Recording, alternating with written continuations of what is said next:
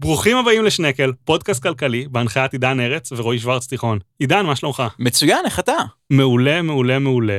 סוף סוף אנחנו עם חוק ההסדרים בתהליך כזה, וזה מרגיש, אתה יודע, זה ממש מרגיש כאילו, ואתה מגיע לאיזשהו אירוע שיא, נכון שאנחנו קצת כלכלנים שמדברים על זה מהצד, ולא אנשים במשרד האוצר, אבל זה עדיין מרגש. זה לגמרי מרגש, ו- ועכשיו כמובן כל הגרסאות של חוק ההסדרים הן מתהפכות כל יומיים וחצי, ואנחנו מנסים בכל זאת לשמור על איזה קוהרנטיות בפודקאסט הזה. זהו, לפני שני פרקים בעצם דיברנו על חוק ההסדרים ביחד, ויצאה בדיוק גרסה חדשה שהייתה עדיין תואמת לגרסאות הקודמות מבחינת הסדר. מאז יצאו עוד שתיים לפחות של גרסאות ויש חדשות. גם, ויש גם עוד גרסה עם, עם, עם תיקונים, כן. ו- וכן, זה ממש כאילו work in progress כרגע. ועכשיו הן לא תואמות בכלל למה שהיה בגרסה הקודמת שדיברנו עליה כל הזמן, אז מה שאנחנו נעשה זה אנחנו פשוט ניקח חלקים גדולים שעדיין לא דיברנו עליהם בגרסה החדשה, ונעבור עליהם. עליהם, ואז אחר כך נעשה איזה שהם פרקים של השלמות, או דברים שעדיין לא נגענו בהם, כאילו כי כזה, זה משובץ טיפ-טיפה פה, קצת פה, קצת שם, ודברים כאלה בחוק, ש... דברים שכבר נגענו בהם בעבר למשל. אז, על, אז במה ניגע היום? היום אנחנו נדבר על פרק שהוא קשור, שנקרא חיזוק התחרות. בעצם הפרק של חיזוק התחרות מכיל לדעתי חמש רפורמות גדולות או קטנות, תלוי איך אתה רוצה לקרוא לזה. אחת בנושא חקלאות, שדיברנו על חקלאות בפרק הראשון שלנו למעשה. אחת בנושא כשרות, אני חושב שהזכרנו את זה קצת בתוכנית הכלכלית, ויש הרבה שינויים ממה שהם רצו לעשות בתוכנית הכלכלית. שתיים בנושא בנקאות ופיננסים, דווקא הנושא מרתק שלא נגענו בו עדיין, ושליש, ואחרונה בנושא אה, בנק הדואר והש, והדואר עצמו והשינויים בו וכדומה, וגם על זה יש מה לדבר. ולכן חשבתי שמה שנעשה כדי, בגלל שזה תחום שוואלה, בוא, בוא נגיד את האמת, יש מעט דמיון בין כאילו דואר לבין חקלאות. מה שדומה בהם זה שאנחנו רוצים שזה יהיה יותר תחת עקרונות השוק החופשי ופחות מתוכנן, ובואו ננצל את ההזדמנות כדי להסביר ככה מה- הקסם הזה שנקרא השוק החופשי. בדיוק, אז זאת אומרת, מה בעצם היתרון בזה שיש לנו שוק חופשי ותחרות?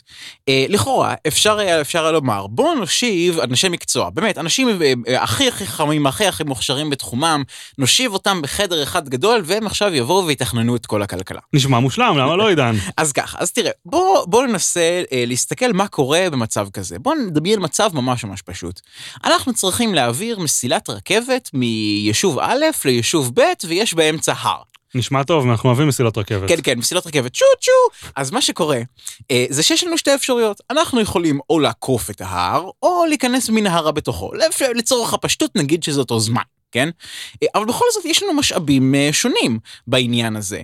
אה, למשל, כדי לעקוף את ה... למשל, כדי לעקוף את ההר, אנחנו צריכים הרבה יותר ברזל. אה, ואנחנו צריכים לבנות מסילת רכבת הרבה יותר ארוכה. מצד שני, כדי לחצוב מנהרה, אנחנו צריכים, לצורך העניין, יותר מהנדסים, יותר חומרים, יותר בטון, יותר חומרים אחרים. ואז, אה, ואז נגיד אה, מביאים את השאלה הזאת ל- לכדי, אה, לידי מועצת המומחים ש, שמנהלת את הכלכלה, ושואלים אותם, תגידו חבר'ה, אתם הכי הכי מבינים בכל המדינה הזאת, בהכל, איך צריך לעשות את זה? האם צריך לעבור... רגע, אז מגיבים בטוויטר בעצם, עם אנשים שמגיבים הכי הרבה במדינה והכל. זהו, אולי צריך, לעשות סקר טוויטר על, כל ההחלטות הכלכליות, זה, יכול להיות מדיניות משעשעת. לך תדע, אולי זה יותר טוב מהיום. בקיצור, אה, אז בעצם אה, מה שאותם אנשים צריכים לבוא ולהסתכל, הם צריכים בעצם לשקול את החלופות, הם צריכים לשאול את עצמם, רגע, רגע, רגע, מה כרגע נמצא במחסור יותר גדול? האם ברזל או מהנדסים, שזה שני משאבים די שונים. אה, אבל למה שבכלל יהיה מחסור? אם אנחנו רוצים עוד, אפשר פשוט להביא עוד מהנדסים וברזל, לא? נכון, אבל ככל, אבל אה, בשביל להביא עוד מהנדסים וברז, או ברזל, אנחנו צריכים לוותר על דברים אחרים.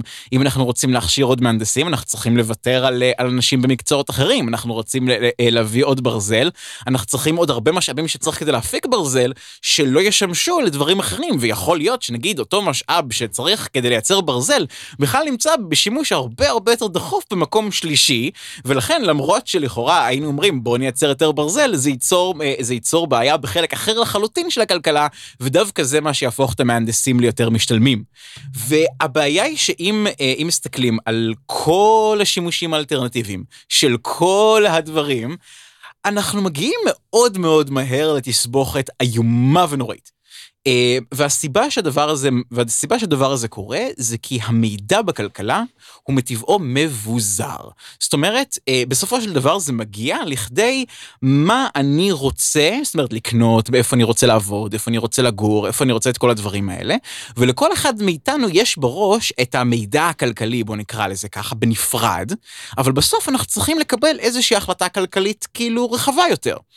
אז, אה, וזה בעצם הבעיה שמאוד מאוד מאוד מקשה על כל מתכנן ריכוזי, לא משנה כמה הוא גדול וחזק ו- ו- ורב ידע ורב עוצמה, אה, וכמובן אה, נקי מכל אינטרסים ושחיתות, וכולם מצייתים בלי שום בעיה וכן הלאה, גם אז יש לנו בעיה מאוד מאוד גדולה. ובעצם הפתרון הדי גאוני לדבר הזה, זה מה שנקרא מנגנון המחירים. מנגנון המחירים זה בעצם מנגנון שמנסה לקחת את המידע המבוזר, ו... ו לקחת אותו גם בצורה מבוזרת. זאת אומרת, אין אף בן אדם שיושב ומחליט מה יהיה המחיר של כל דבר, אלא יש בעצם אה, המון המון המון המון המון המון המון החלטות קטנות של כל מיני אנשים בכל רחבי הכלכלה, שבסוף, אה, שבסוף הולכות ומתגבשות לכדי מחיר. נגיד, אם יש לנו, אה, אה, אם יש נגיד ה... ה אה, אם נניח עיר חוותה רעידת אדמה, כן. בדוגמה לדוגמה הקודמת, ופתאום נוצר מחסור בבטון לצורך העניין, כי צריך לבנות בניינים חדשים. אז פתאום מחירי הבטון יעלו. ואולי בטון נדרש כדי לחצוב רכבת בתוך ההר ולעשות מנהרה ולדפן אותה באמצעות בטון, אני חושב. נכון. ולכן אולי יהיה יותר עדיף לבחור באלטרנטיבה של ברזל לעומת זאת. כן, או לעומת זאת, או לעומת זאת, יכול להיות שבשביל לכרות ברזל, אנחנו צריכים עוד הרבה מכונות לקריאת ברזל, ויכול להיות שדווקא הרכיבים בשבילן נורא נורא נדרשים בשביל ליצור מכונות השקיה. או מהצד השני, אם מתגלה אה, מצבור ברזל חדש, פתאום יש לנו כמויות מטורפות של ברזל, אז היינו אולי רוצים יותר לתת אה, ברזל הפרויקט. Mm-hmm. אבל... ובעצם, אה, ובעצם היופי, מנגנון המחירים, זה שהוא כבר משקלל את כל הדברים האלה, ובסופו של דבר, מה שהיזם, הקפיטליסט, המרושע, שרק דואג לרווח ולא דואג לשום דבר אחר, ורק רוצה לנצל את החלשים והעניים וכן הלאה, כל מה שהוא צריך אה, לדעת כדי, אה, כדי בעצם אה, להחליט איזה, מה יותר משתלם כלכלית ומה חוסך ביותר משאבים ביחס לתועלת שנפיק מזה, זה פשוט להסתכל על המחיר של הברזל לעומת המהנדסים. רגע, אבל זה הקפיטליסט, לעומת זאת, איך יעשה הסוציאליסט? אז ככה, אה, נגיד יש לנו מתכנן מרכזי באיזשהו משק אה, סוציאליסטי, והוא לא מסתכל על שורת הרווח, הוא מסתכל על הטוב הכללי. אה, והוא רוצה לעשות כמה שיותר טוב לכמה שיותר אנשים לאור ערכי הסוציאליזם. אז הוא בעצם יגיד, אני למשל רוצה לעשות את, ה, אה, את הרכבת הזאת אה, דרך ההר כדי לפגוע פחות בנוף, או מסביב להר כדי לפלוט פחות פליטות פחמן דו-חמצני, או כל סיבה אחרת. אז הוא בעצם יצטרך או יותר מהנדסים, או יותר ברזל, או בטון, שדווקא יותר שימושיים במקום אחר, נגיד לשיקום שכונה, או למנוע רעידות אדמה, וככה. ואין שום סיכוי למתכנן לדעת את כל הדברים האלה, בדיוק את כל השימושים האלטרנטיביים של כל הדברים בעולם, בזמן שמנגנון המחירים מאפשר לעשות בדיוק בדיוק את זה. וכמו שאמרנו, לאדם בודד אין מספיק מידע, וככה הקפיטליסט, קר הלב, בעצם יתרום יותר לטוב הכללי האנושי, הרבה יותר מהסוציאליסט שרוצה לתרום לטוב הכללי האנושי. אז הוא חזיר חמודי כזה, הקפיטליסט. הוא, זה בעצם היופי. היופי בעיניי בשיטה של שוק חופשי באופן כללי, היא שהיא לא מנסה להילחם בטבע האנושי, שהוא המון פעמים באמת חמדן, ובאמת אה, אה, אה, מנסה לפתח דברים עבור עצמו. אה, אלא ו... היא מכווינה אותו למטרות בדיוק, טובות. בדיוק, היא לוקחת את התכונות השליליות האלה, שאי אפשר כל כך להיפטר מהן, ומנצלת אותן למען מטרות חברתיות טובות. כמו שקפיטליסט מנצל עניים. בדיוק. אה, ואתה יודע, אפשר גם לקחת את זה לדוגמיות הרבה יותר down to earth מאשר mm-hmm. מה שדיברנו עכשיו. סתם דוגמה אחת שעלתה בראש, לפני ארגון, אנחנו כרגע באמצע חודש אוגוסט, יש את המבצע חיסונים בחיסון השלישי שלנו, אה, וארגון הבריאות העולמי קורא לא לחסן במנה שלישית, בגלל שחסרים חיסונים למדינות עולם שלישי. כן. אה, ובתגובה לזה, אחד מהמנהלים הבכירים בבתי החולים בירושלים אמר שהוא לא מתכוון להתחסן בחיסון שלישי, כי חסר חיסונים למדינות העולם השלישי. נכון. ואני אמרתי לו, כאילו, אמרתי לו, כתבתי בטוויטר. אה, אוקיי, כן. כאמור, צריך להתייעץ איתי בדברים שלי עם האנשים הכי חכמים בעולם. דה. אז כתבתי בטוויטר שיש אה, אה, שני פתרונות לבעיה. אחת, לא לבקש את החיסון שאמור לעזור לו ולהוריד את התחלואה בארץ כדי שיהיה מדינות עולם שלישי. או השני, שרופא במעמדו שכנראה מרוויח 60-70 אלף שקל, כי זה המשכורות שם פחות או יותר לסמנכ"ל של בית חולים. יכול פשוט לתרום לעולם השלישי. שקלים לעולם השלישי. כן, כן, אבל אם פשוט תתרום, זה כאילו, זה לא יהיה מרגש ויגיע לחדשות, כאילו, כמו ה virtue signaling הגדול בלהגיד אה, אסור לקחת. אז כאילו, מה שהוא עשה כאן, הוא הקריב את הבריאות שלי בתור מישהו שיכול כן. להידבק ממנו בעצם, למען העולם השלישי, אז אני מודה לו על זה שהוא הקריב את בריאותי. כן, ולא שזה עזר כל כך לעולם השלישי, אבל, אבל בסדר, זה, זה, זה עניין אחר. וכמובן שיש כאן שאלות קצת יותר מורכבות, ספציפית לנושא החיסון, mm-hmm. אם חיסון שצריך להישמר בטמפרטורה של מינוס 80 מעלות, אז כמה ריאלי לחלק אותו בחוף השנהב וכדומה, אבל זה כבר למומחים כאלה. כן, זה, זה, זהו, בדיוק, זה, אגב, זה בדיוק העניין, כי זה דווקא, האמת שזה מעניין, כי אם כבר נכנסנו לנושא, אז מה שקורה זה שהחיסונים שהולכים לעולם השלישי זה דווקא חיסונים אחרים מהחיסונים פייזר שאנחנו מקבלים. כן. אה, בדיוק בגלל, בגלל הסיבה הזאת שהחיסרון של החיסונים פייזר שאנחנו קנינו אותם זה שממש ממש ממש מעצבן אה, לשנע אותם כן. ולשמור אותם וזה דורש תשתית כאילו מאוד מאוד אה, רחבה שאגב ישראל בנתה די במהירות בצורה די מאוד מרשימה. מרשים. כן. כאילו כל מה שאנחנו lacking עם אכיפה, אנחנו ממש בסדר כאילו ב... כן.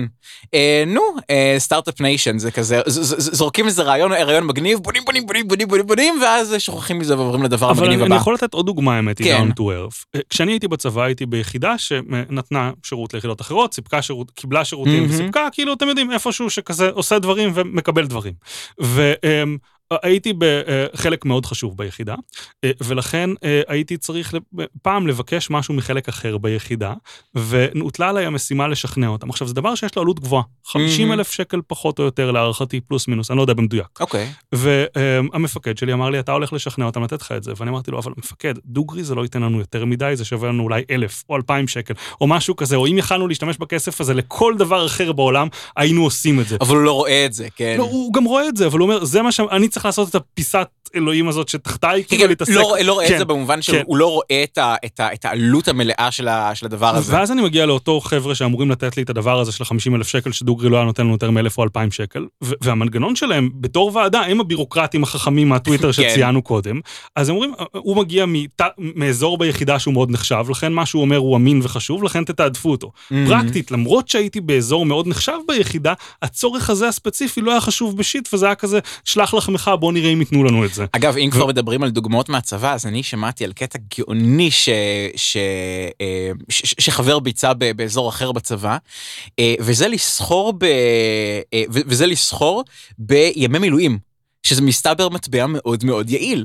אה, שבעצם אתה, אתה יכול למכור או לקנות ימי מילואים ובתמורה לכל מיני שירותים אחרים מיחידות, מדהים. אה, ומסתבר שזה עבד לא רע, מאשר הפוליטיקה האינסופית אה, שיש בדרך כלל בין יחידות בצה"ל ש...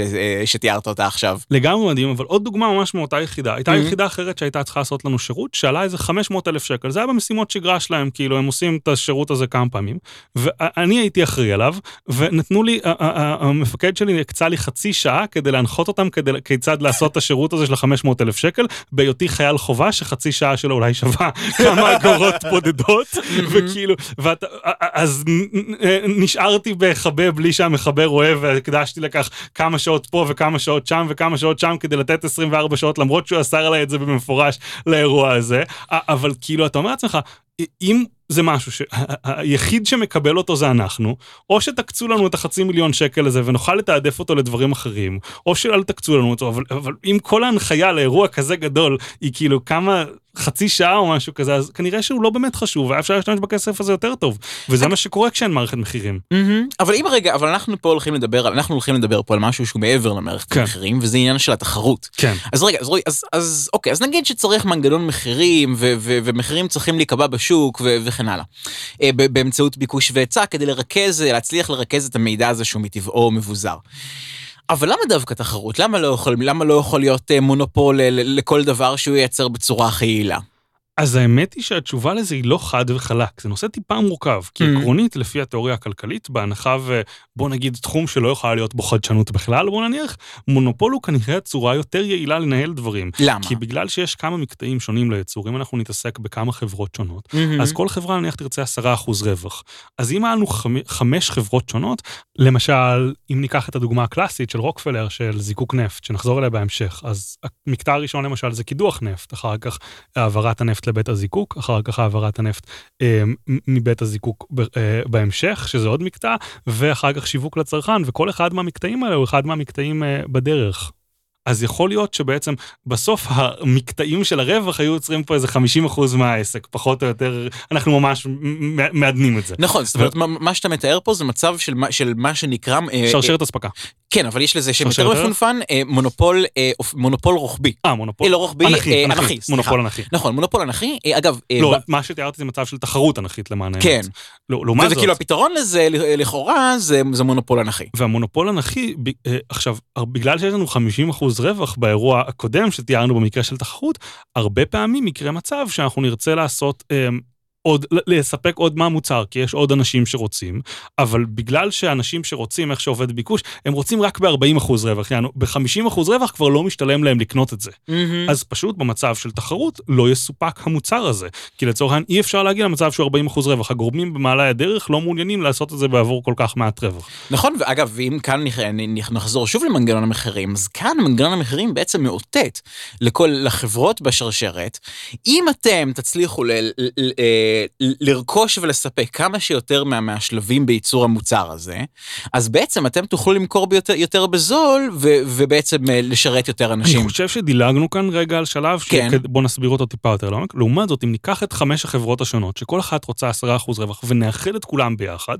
אז ייווצר מצב שהחברה הגדולה, בגלל שיש לה המון שונות לאורך תהליך הייצור, ונניח, לא יודע, בשלב מסוים עלה מחיר המתכת, כמו שתיארנו קודם, אז אצלה מתאזן עם מחיר משהו אחר, ווטאבר, שירד, אז היא יכולה קצת יותר לשלוט על הרווחיות שלה, ויכולה להסתפק ברווחיות של 10% או 15% או כדומה, ולהיכנס לפרויקטים ולספק עוד שירותים שכיום לא, לא, לא, לא מסופקים, בגלל שכל אחד מהשלבים בדרך רוצה רווחיות. כי היא רואה את הרווחיות על כל התהליך, ולכן היא תרוויח מהפרויקט הנוסף, שספקים אחרים בדרך עשויים להפסיד.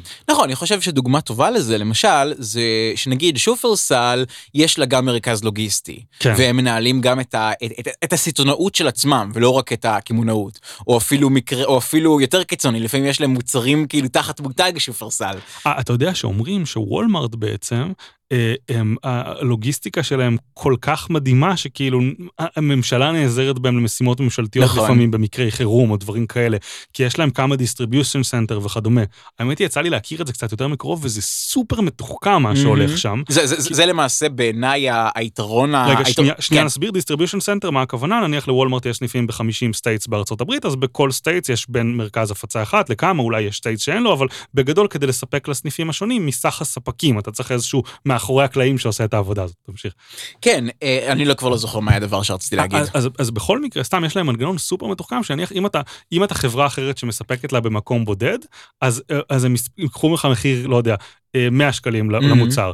אם אבל אתה מספק להם בשני מקומות, הם יציעו לך 102 שקלים למוצר. אם אתה מספק להם בשלושה, Mhm. 103, כי אתה חוסך להם את הלוגיסטיקה של הלנסוע לכמה מקומות שונים וכדומה, כדי לקחת את המוצר. אגב, והיתרון הזה בדיוק הוא מה שהוביל לאיזשהו שינוי בפרדיגמה של, של הגבלים עסקיים גם, אה, לאורך השנים. נגיד אה, ב- ב- בסוף המאה ה-19, תחילת המאה ה-20, אז היה חשש מאוד מאוד גדול ממונופולים אנכיים, אני חושב סטנדרט אויל זה אחת הדוגמאות היותר מפורסמות לדבר הזה. כן. אה, והיום דווקא המחקר המודרני מראה ש, שבניגוד למונופול אופקי, שגם את זה נסביר עוד רגע, המונופול האנכי הוא לא בהכרח בעייתי. למעשה, בינינו, אם אתה חושב על זה רגע, כמעט כל יצרן שולט על כמה שלבי ייצור, אם אתה מחלק את זה מספיק, כן? כן. תחשוב נגיד על, אה, ניקח דוגמה שעכשיו קרובה לליבי, אולם חתונות. אה, למה זה קרוב ללבך, עידן?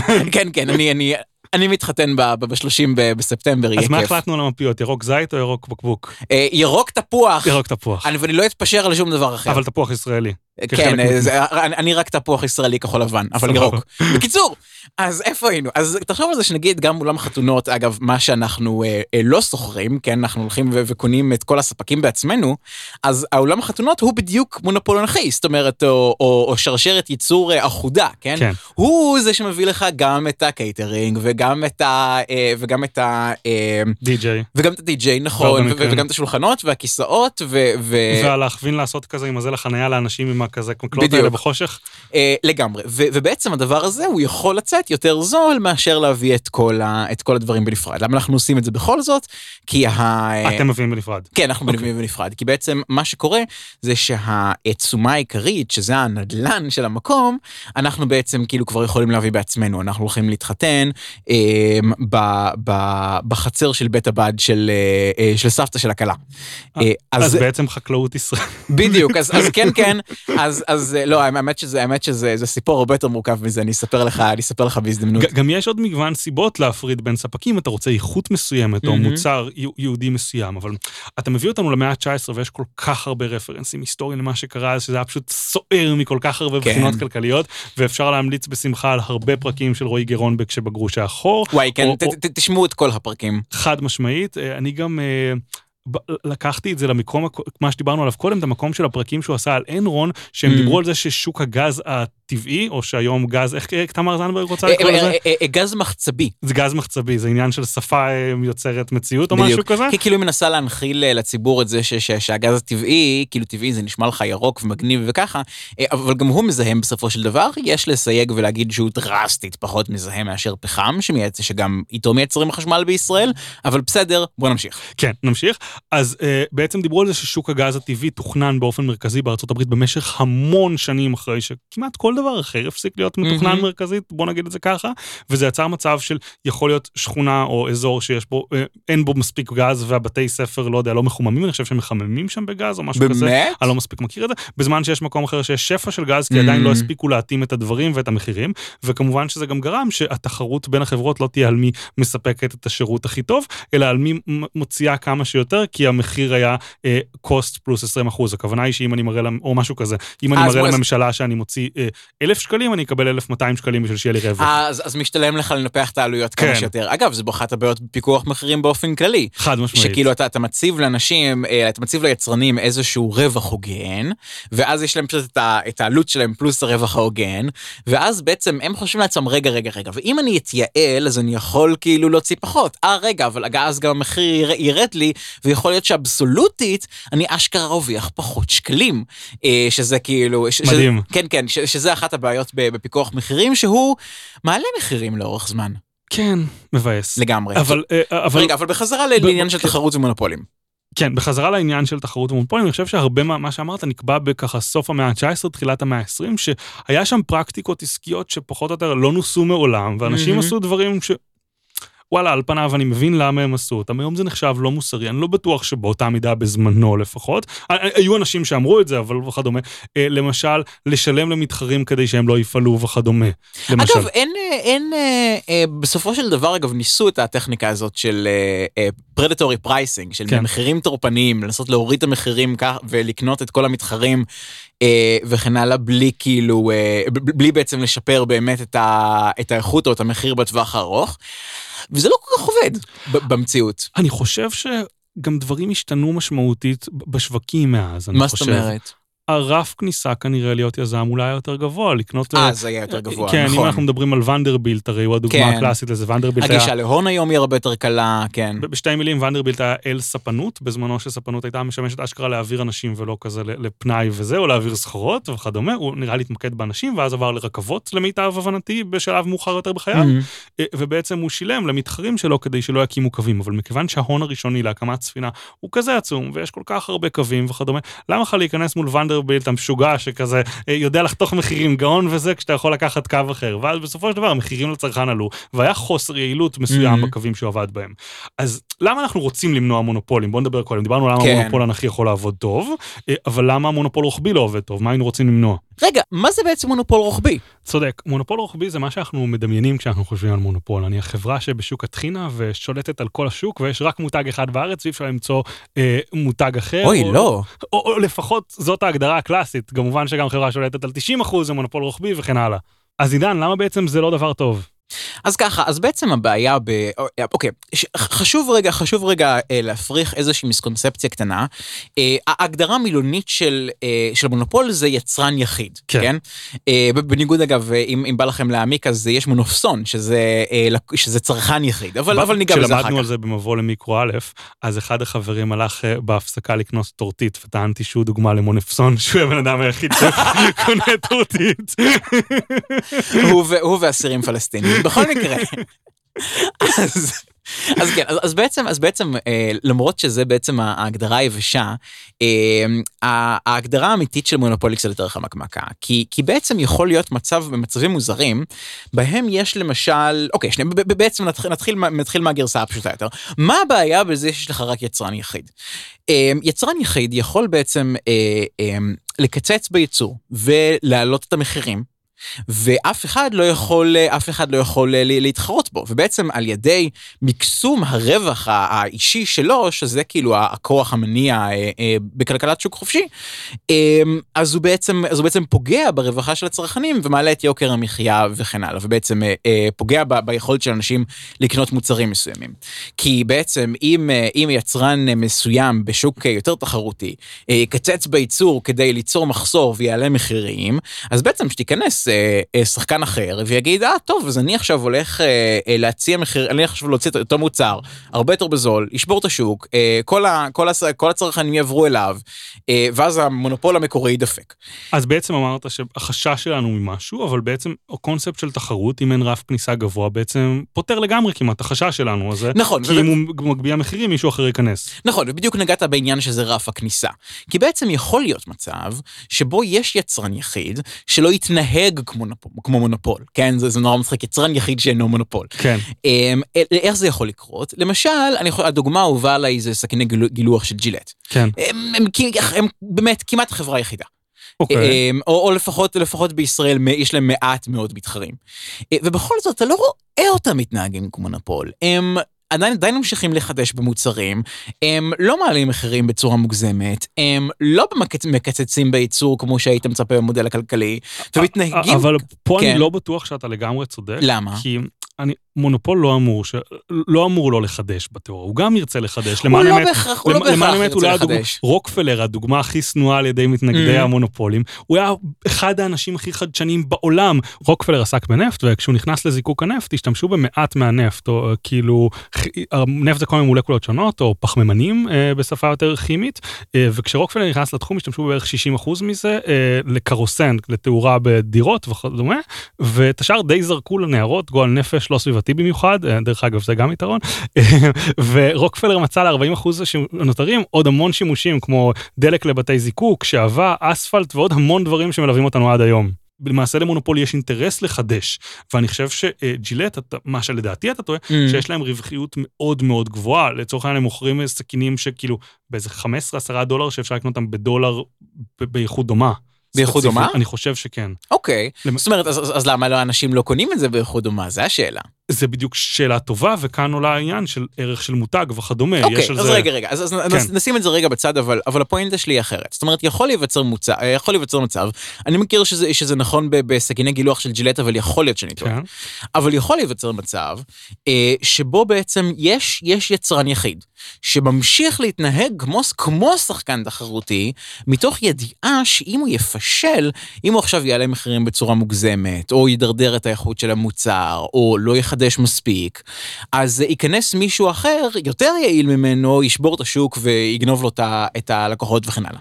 לעומת זאת, יכול להיות שוק אחר שבו יש אפילו עשרות אלפי שחקנים, נגיד מוניות. אה, שיש המון המון המון נהגי מוניות, כן? וכל אחד הוא עסק בפני עצמו. ובכל זאת, אנחנו רואים שה... בכל זאת אנחנו רואים ש... ש... שהשוק מתנהג כמו קרטל, כולם גובים בדיוק בדיוק אותם מחירים, והסיבה לזה זה שפשוט כל, כל, כל התחום הזה הוא מפוקח וממשלתית אה, ונשלט מלמעלה על ידי משרד התחבורה. אז אני אגיד לך שהחשש שלי עם מונופולים הוא קצת נראה לי שונה ממה okay. אוקיי. שתיארת. אני לא פוחד שהמונופול ינסה להיות אה, חזיר קפיטליסטי, ברון שודד, כזה דימוי של, לא יודע, יהודי חובק עולם, whatever, כזה, כן. כאילו, שמטרתו לדפוק אותנו.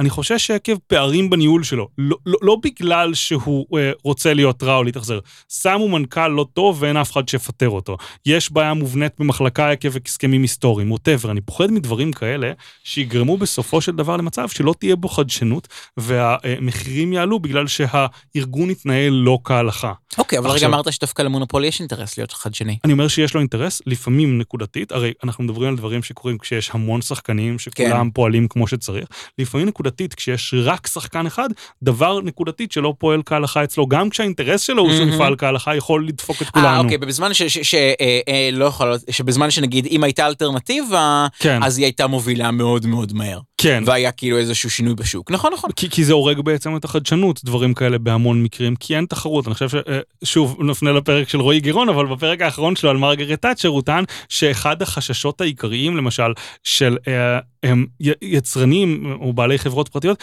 היא לא להרוויח מעט כמו להפסיד, שזה כאילו חברה שמפסידה פושטת רגל, מונופול יחיד, שבדרך כלל יש שם איזשהו סיאוב ממשלתי או משהו כזה, אז בעצם מגיע למצב ש... הוא, הוא לא יכול לפשוט רגל, אין ממה לחשוש כל כך. כאילו. כן. אז למה לפטר את הזה? כי אתה רק תצטרך לבקש מהממשלה לתת לך עוד 105 מיליון שקל בסוף השנה במקום 100 מיליון שקל, ועזוב אותך, הוא אחלה בחור ויש לו משפחה וילדים, ומה איתם וזה, חבל. אה, כן, נכון, אז, אז זה באמת, אז זה באמת כמה מה, מהחששות העיקריים בנוגע למונופולים. אם כשבעצם טיפה ה- נרחיב את זה, אוקיי, אבל כן. טיפה, כי אנחנו כן רוצים להגיע לתכלס באיזשהו שלב, אז eventually. יש גם אחרי המונופול הגדרה של קרטלים, נכון. וכמה יצרנים שונים, שכביכול יש טענות שהם משתפים פעולה יד אחת כדי לדפוק את הציבור.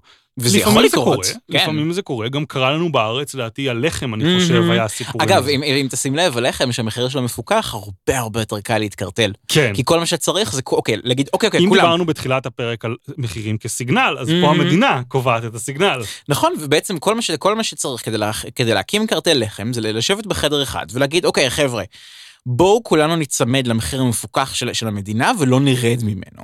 כן. בזמן שנגיד בשוק תחרותי יותר, כמו, ש, כמו שבסופו של דבר נוצר, אז מוכרים לחם מתחת למחיר המפוקח. כן. אה, וזו אחת הסיבות אגב ש, שיש דיבור היום, אגב, לדע- אני לא יודע אם זה בחוק ההסדרים שיש בפנינו, לבטל את המחיר. אבל. כן, לבטל את המחיר המפוקח על לחם, פשוט כי היצרנים כבר ירדו ממנו באופן קבוע, אה, ולא רוצים כאילו לדפוק אותם על ידי להוריד את המחיר לכולם, כמו שאמרנו קודם, אה, שזה פשוט היה משמיד את ה- את התמריץ שלהם להתייעל, אלא פשוט להסיר את המחיר המפוקח, וככה בעצם לתמוך בשוק, בשוק יותר תחרותי. באופן היסטורי, עד אולי לממונה האחרונה להגבלים העסקיים, מיכל אלפרין, אה, הרשות להגבלים עסקיים, שהיום היא רשות התחרות, עסקה בעצם בשאלה אה, כמה אחוז מהשוק מחזיקה חברה, והאם כן. יש לה כוח לא פרופורציונלי, גם אם היא מחזיקה פחות מ-50 אחוז.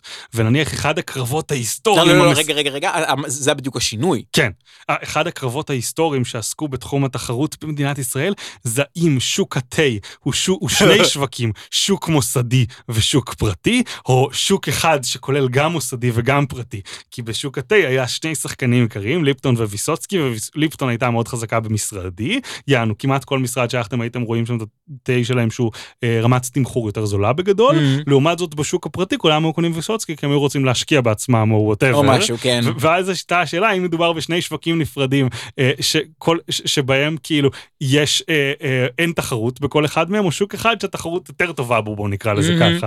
כן, ו- וזה, ו- וזה בדיוק העניין של כל הזמן מדברים על אה, הכרזת מונופולים. אה, האמת שראיינתי את מיכל אלפרין ב- כן. בגלובס, כן?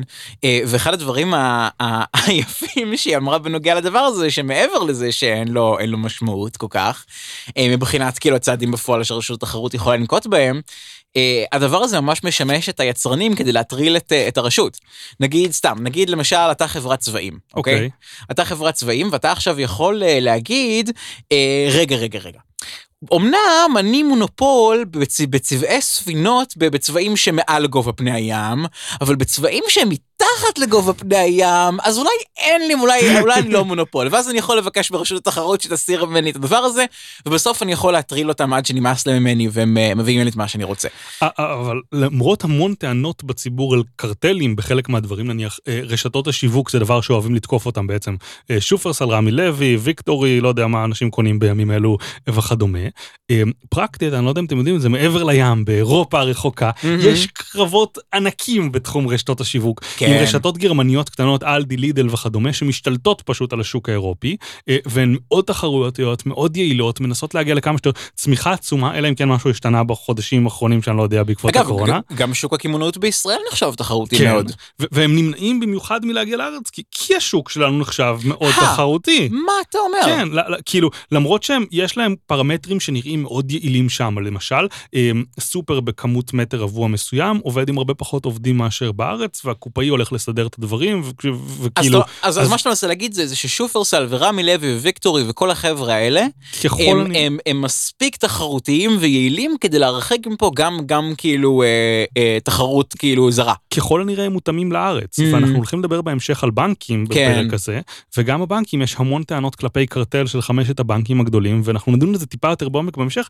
אבל רק אני רוצה שתדעו כבר עכשיו שיש המון בנקים בינלאומיים שיש להם רישיון להיות כן. בנק בארץ, והם לא מנצלים את זה מעבר לכמה צרכים נקודתיים אבל של... זה עניין רגולטורי דווקא. לא, אני חושב שסיטי יכולה מחר בבוקר להקים בנק באיזה סדר גודל לא שהיא כל תרצה. כך. אז לא נדבר על זה. בחלק שנגיע. אוקיי. סגור. אז נתחיל בחלק של החקלאות. יאללה. אנחנו לא נדון עכשיו על איך בנוי שוק החקלאות, יש לנו פרק מקסים בנושא, הפרק הראשון שלנו, כן, אז תקשיבו. תקשיבו לו, בדיוק. אנחנו כן נדון בפרטי הרפורמה נכון, שעכשיו אז, רוצים אז, לעשות. ר- אז רק ריקאפ קצר, אמ, מכל מיני טעמים שלא ניכנס להם היום, אה, יש בעצם רצון אה, לסבסד את החקלאות הישראלית, או יותר נכון להגן על החקלאות הישראלית, ואת הדבר הזה עושים על ידי אה, הטלת חסמי, חסמי יבוא. כן. בעצם מונעים אה, תחרות מחו"ל ומשאירים את, השוק בישראל סגור, ועל ידי כך הם מאפשרים אה, העלאות מחירים ודרך זה מסבסדים את החקלאים. יש לזה אפילו מונח מפונפן, זה נקרא אה, MPS, Market Price Support. P. ש- כן, כן, שזה פשוט כאילו שם מפונפן ל... מעלים את המחירים וזה הסבסוד. בניגוד, אגב, ל direct support, שזה פשוט לשלם להם כסף. ו- ובעצם יש אה, שתי שיטות עיקריות שזה קורה, אחת אה, הגנת הצומח, שזה מהמם. שם קוד אנחנו לא נאשר לייבא כי כביכול זה יכול לסכן את הצומח במדינת רגע, ישראל. רגע, שנייה, אוקיי. שנייה, שנייה, נ- נתחיל, נתחיל דווקא לדעתי מהראשונה. השיטה הראשונה והכי הכי פשוטה זה מכסים, כן. אוקיי? אני- אני רוצה לייבא, אני רוצה לייבא, אה, סתם, אני רוצה לייבא אננס, אני צריך לשלם עכשיו אה, 30 אחוז מעבר כן. למחיר שלו. אבל, ה, אבל המכס של ה, ש- שצריך לשלם על האננס כדי להביא אותו לארץ, זה דווקא לא החסם העיקרי. אה, כי- ו- וזו לא הסיבה העיקרית שבגללה אה, אין אננס אה, מחו"ל חוץ ממקומות נורא נורא ספציפיים במחיר נורא נורא גבוה. והסיבה לזה זה מה שנקרא הרשות להגנת הצומח. הרשות להגנת הצומח, המטרה המקורית שלה היא די אחלה בעיניי. זאת אומרת, לנסות למנוע יבוא של מזיקים ודברים שיפגעו בחקלאות בישראל. פאנ פאקט, הבננות, אה, הטעם שלהם השתנה במהלך השנים, כי היום אנחנו אוכלים זן שנכחד עקב אה, פטריה שהייתה בעבר. אה, סליחה, אנחנו אוכלים זן שאחרי שהזן המקורי שהיה בו שימוש נרחב בעולם נכחד עקב פטריה, שהשתלטה על כל השוק באזור שנות ה-30 או משהו כזה. בפרק המובן מאליו של דורון פישלר הוא מתייחס לזה ואומר שאם סבים שלכם אומרים שהטעם של הבננה היה שונה בעבר, הם לא טועים. היה בננות שונות בעבר, והמשקאות בטעם בננה, למיטב הבנתי, מנסים לחקות את הטעם את הקודם. הטעם הישן. להבנתי. וואלה. כן, ועכשיו יש את הבעיה הזאת שכנראה גם הבננות שקיימות כיום, מתישהו כולן ימותו, כי כל הבננות בעולם זה אותו בננה, אה, Mm. בגדול, אה, ו- אה, וכאילו, ואז נצטרך מה זה לעבור לפי. איחורים כאילו? זה ליטרלי אותה בננה? כן, כי אין לה גרעינים. אז, אז, אז כאילו, היא לא- אז- מתרבה רק אז ויגית כאילו? איך כן. זה עובד? כן, כאילו אנחנו רק, כל אותו צמח בננה מקורי שהעברנו עם השנים, או משהו הבנתי, כזה. אוקיי. ו- וכאילו, אה, אה, ו- וקיים חששות כאלה אמיתיים בחלק מהמם. מהדברים החקלאיים, לדעתי יש גם עניין שבקפה יש שני סוגים עיקריים ואחד הזנים הולך בכל. מקרה, אבל כן, אבל יש באמת אה, סכנה, אני חושב שהיא כן. עקרונית הדקל, נגיד, זו כן. אחת הדוגמאות היותר שנואות על על אגרונומים ו- אה, ואפילו חובבי חרקים האמת. אה, שבעצם כאילו מה שקורה זה שהיא מכרסמת את העץ דקל מבפנים והורגת אותו, ואי אפשר לדעת עד שהוא כאילו, עד שזה, עד שזה מאוחר מדי. ובאמת יש חששות לגיטימיים שבגללם צריך אה, אה, אה, לבדוק ולפקח על היבוא וכן הלאה. הבעיה היא שמנצלים את הדבר הזה, את בעצם את הרשות להגנת הצומח, כדי לא לאשר אבל גם לא לדחות כן, אה, בקשות ליבוא, אלא למרוח. כן. למשל, אה, יש, אה, יש בקשות ליבוא אוכמניות וליבוא אננס וליבוא, אני חושב, גם בננות ספציפית, אה, שבעצם אה, נמרחות אה, חמש ושמונה ועשר שנים בלי שמתקבלת החלטה. מה, מה שכתוב בחוק ההסדרים זה שהיום יש המון מוצרים שאין מדינה אחת שמאושרת ליבוא שלהם, כאילו המון אה, ירקות, פירות שאין מדינה אחת שמאושרת ליבוא שלהם בעולם. מהמם. ובעצם אה, במקום, אה, במקום אה, להתמקד, כמו שמתמקדים באיחוד האירופי, בזרעים ובשתילים, שהם המון פעמים נושאים את, ה, את ה- הכי הרבה מזיקים, הרשות להגנת הצומח בישראל דווקא מתמקדת במוצרים הסופיים, בפירות ובירקות ש- שאנחנו מייבאים. אז long story short, כלי אחד להגבלת היבוא הוא בעצם שפשוט אסרים עליו. Mhm. אין, אין מס, אין זה, גם אם אתה תשלם מיליון דולר, עשרה כן. מיליון דולר, מאה, אתה לא יכול להביא. משרד החקלאות לא מרשה, מה לעשות, כן. הכלי השני הוא המכס שדיברנו עליו קודם. dem. שפועל במגוון שיטות ודרכים אפשריות, החל כן. ממחיר מסוים לקילו, אחוזים מקסימליים, כל מיני בלאגנים כאלה. ובשילוב של השניים, כן. וכן. ו- ובסופו של דבר זה מגיע, נותנים כאן נתון שכמות הירקות הטריים המיובאים מהווים אה, בשנת 2019 כ-10% מהאספקה לשוק המקומי ו-5.5% הפירות. מהמם. ומתוך ה-5.5% הפירות, 75% מהיבוא בשנת 2019 היה של אגסים ותפוחים. יענו אה, גידולים שגדלים בארץ, עדיין אנחנו מייבאים אותם בחו"ל, למרות תנאים פסיכיים שצריך לעמוד בהם כדי לייבא אותם בחו"ל, בגלל שכל כך לא משתלם פה בחלק מהזמן בשנה לייבא. למעשה, בגדול יש שלושה סוגים של גידולים חקלאיים. גידולים חקלאיים שממש לא משתלם לעשות אותם בארץ בשום שלב, והיינו רוצים פשוט לוותר על זה. גידולים חקלאיים ש- שחלק מהשלבים היינו רוצים לגדל אותם, והיינו רוצים אז לאכול אותם. וגידולים חקלאיים שבחלק מהשלבים שווה לגדל אותם בארץ, אבל בתקופה שלא שווה. למשל אבוקדו בקיץ, מהמם. שמאמיר למחירים של 70, 80, כן, 60 אם, קילו. עכשיו, כשאנחנו מקליטים את זה, אם נלך עכשיו לאמפם פה ליד וננסה לקנות אבוקדו, אז uh, תגיד, יש לך כליה ספייר להשאיל לי? אה, לא, שריינתי אותה בשביל אננס. אוקיי, אז בדיוק, אז, אז בעצם אחד היתרונות הגדולים של, של הסחר הבינלאומי היום, זה שלעולם יש שתי המיספרות, אני לא יודע אם אתם מודעים לעובדה הזאת, אבל כשפה קיץ, אז בחצי הכדור הדרומי חורף. די, ספר לי עוד על אקלים. כן, כן, כן. וזה מאפשר לנו, למשל, לגדל אבוקדו, ב, נגיד, במזרח אפריקה, ואז לייבא אותו לישראל גם כשפה קיץ. אז מתוך שלושת השווקים החקלאיים הגדולים, שזה בעצם פירות וירקות זה אחד, שתיים זה נניח ענף ההטלה, שזה לולים וכדומה, ושלוש נראה לי בשר וחלב נקרא לזה ביחד, או שנפריד את זה. אה? אוקיי, אני דווקא חשבתי על גרעינים, שזה גם, אה, גם סיפור, אתה מכיר? לא מספיק. אז כן, ידעת שאת רו- כמעט את כל הגרעינים, כאילו שזה בעיקר חיטה, אבל כל מה שקשור ל... אבל כל תוצרת חקלאית שהיא גרעינים, אמ, לא מיוצרת בישראל, כמעט כולה. ביץ' פליז, אני חיפאי, יש לנו את דגון הרי. אה, נכון, אתה צודק, יש יש את המבנה כן. המוזר הענקי הזה, עכשיו הוא בדיוק עובר בעלות, אה, או עבר בדיוק בעלות. אה, בכל מקרה, אז כן, אז, אז אגב, המשמעות של הדבר הזה, זה שאת רוב החיטה שאנחנו צורכים, הלחם, כן, אנחנו לא מייצרים בישראל. כן. זאת אומרת שכאילו, אמ, אם, אם הטענה בעד שימור החקלאות זה שמה יקרה אם יטילו עלינו מצור, אז כאילו, חבר'ה, אוקיי, אולי אננסים יהיו לנו, אבל לא לחם. אז רגע, נקודתית נגיע כן. לזה שבעצם מתוך השווקים של החקלאות, שאיפה תעבירו את הגבול, מה אתם רוצים לעניינכם, בעצם מה שגדל על הקרקע, קרי אה, חיטה, ירקות, פירות, ווטאבר, רוצים לעשות רפורמה מאוד גדולה, וגם בענף הלול של ההטלות ספציפית, כן, של ש- ביצים, שזה זה, זה שיש סיפור, מכסות. זה סיפור נפרד, שאר כן. הענפים אנחנו דוחים את זה לעתיד, לא מתעסקים בזה כרגע. בש- בשוק הראשון... רגע, של- רגע, שנייה, אבל כן. מה הולכים לעשות? אנחנו בוא- פספסנו את החלק אז בואו הזה. נדבר על זה. יפה, אז מה שהולכים לעשות ברפורמה הקרובה זה בעצם, אה, זוכרים שדיברנו בהתחלה על השתי שיטות לתמוך, אחת אה, אה, תמיכה ישירה והשנייה תמיכה דרך מחירי השוק, אז עכשיו אנחנו הולכים לעבור מתמיכה דרך מחירי השוק לתמיכה ישירה. מה יעני?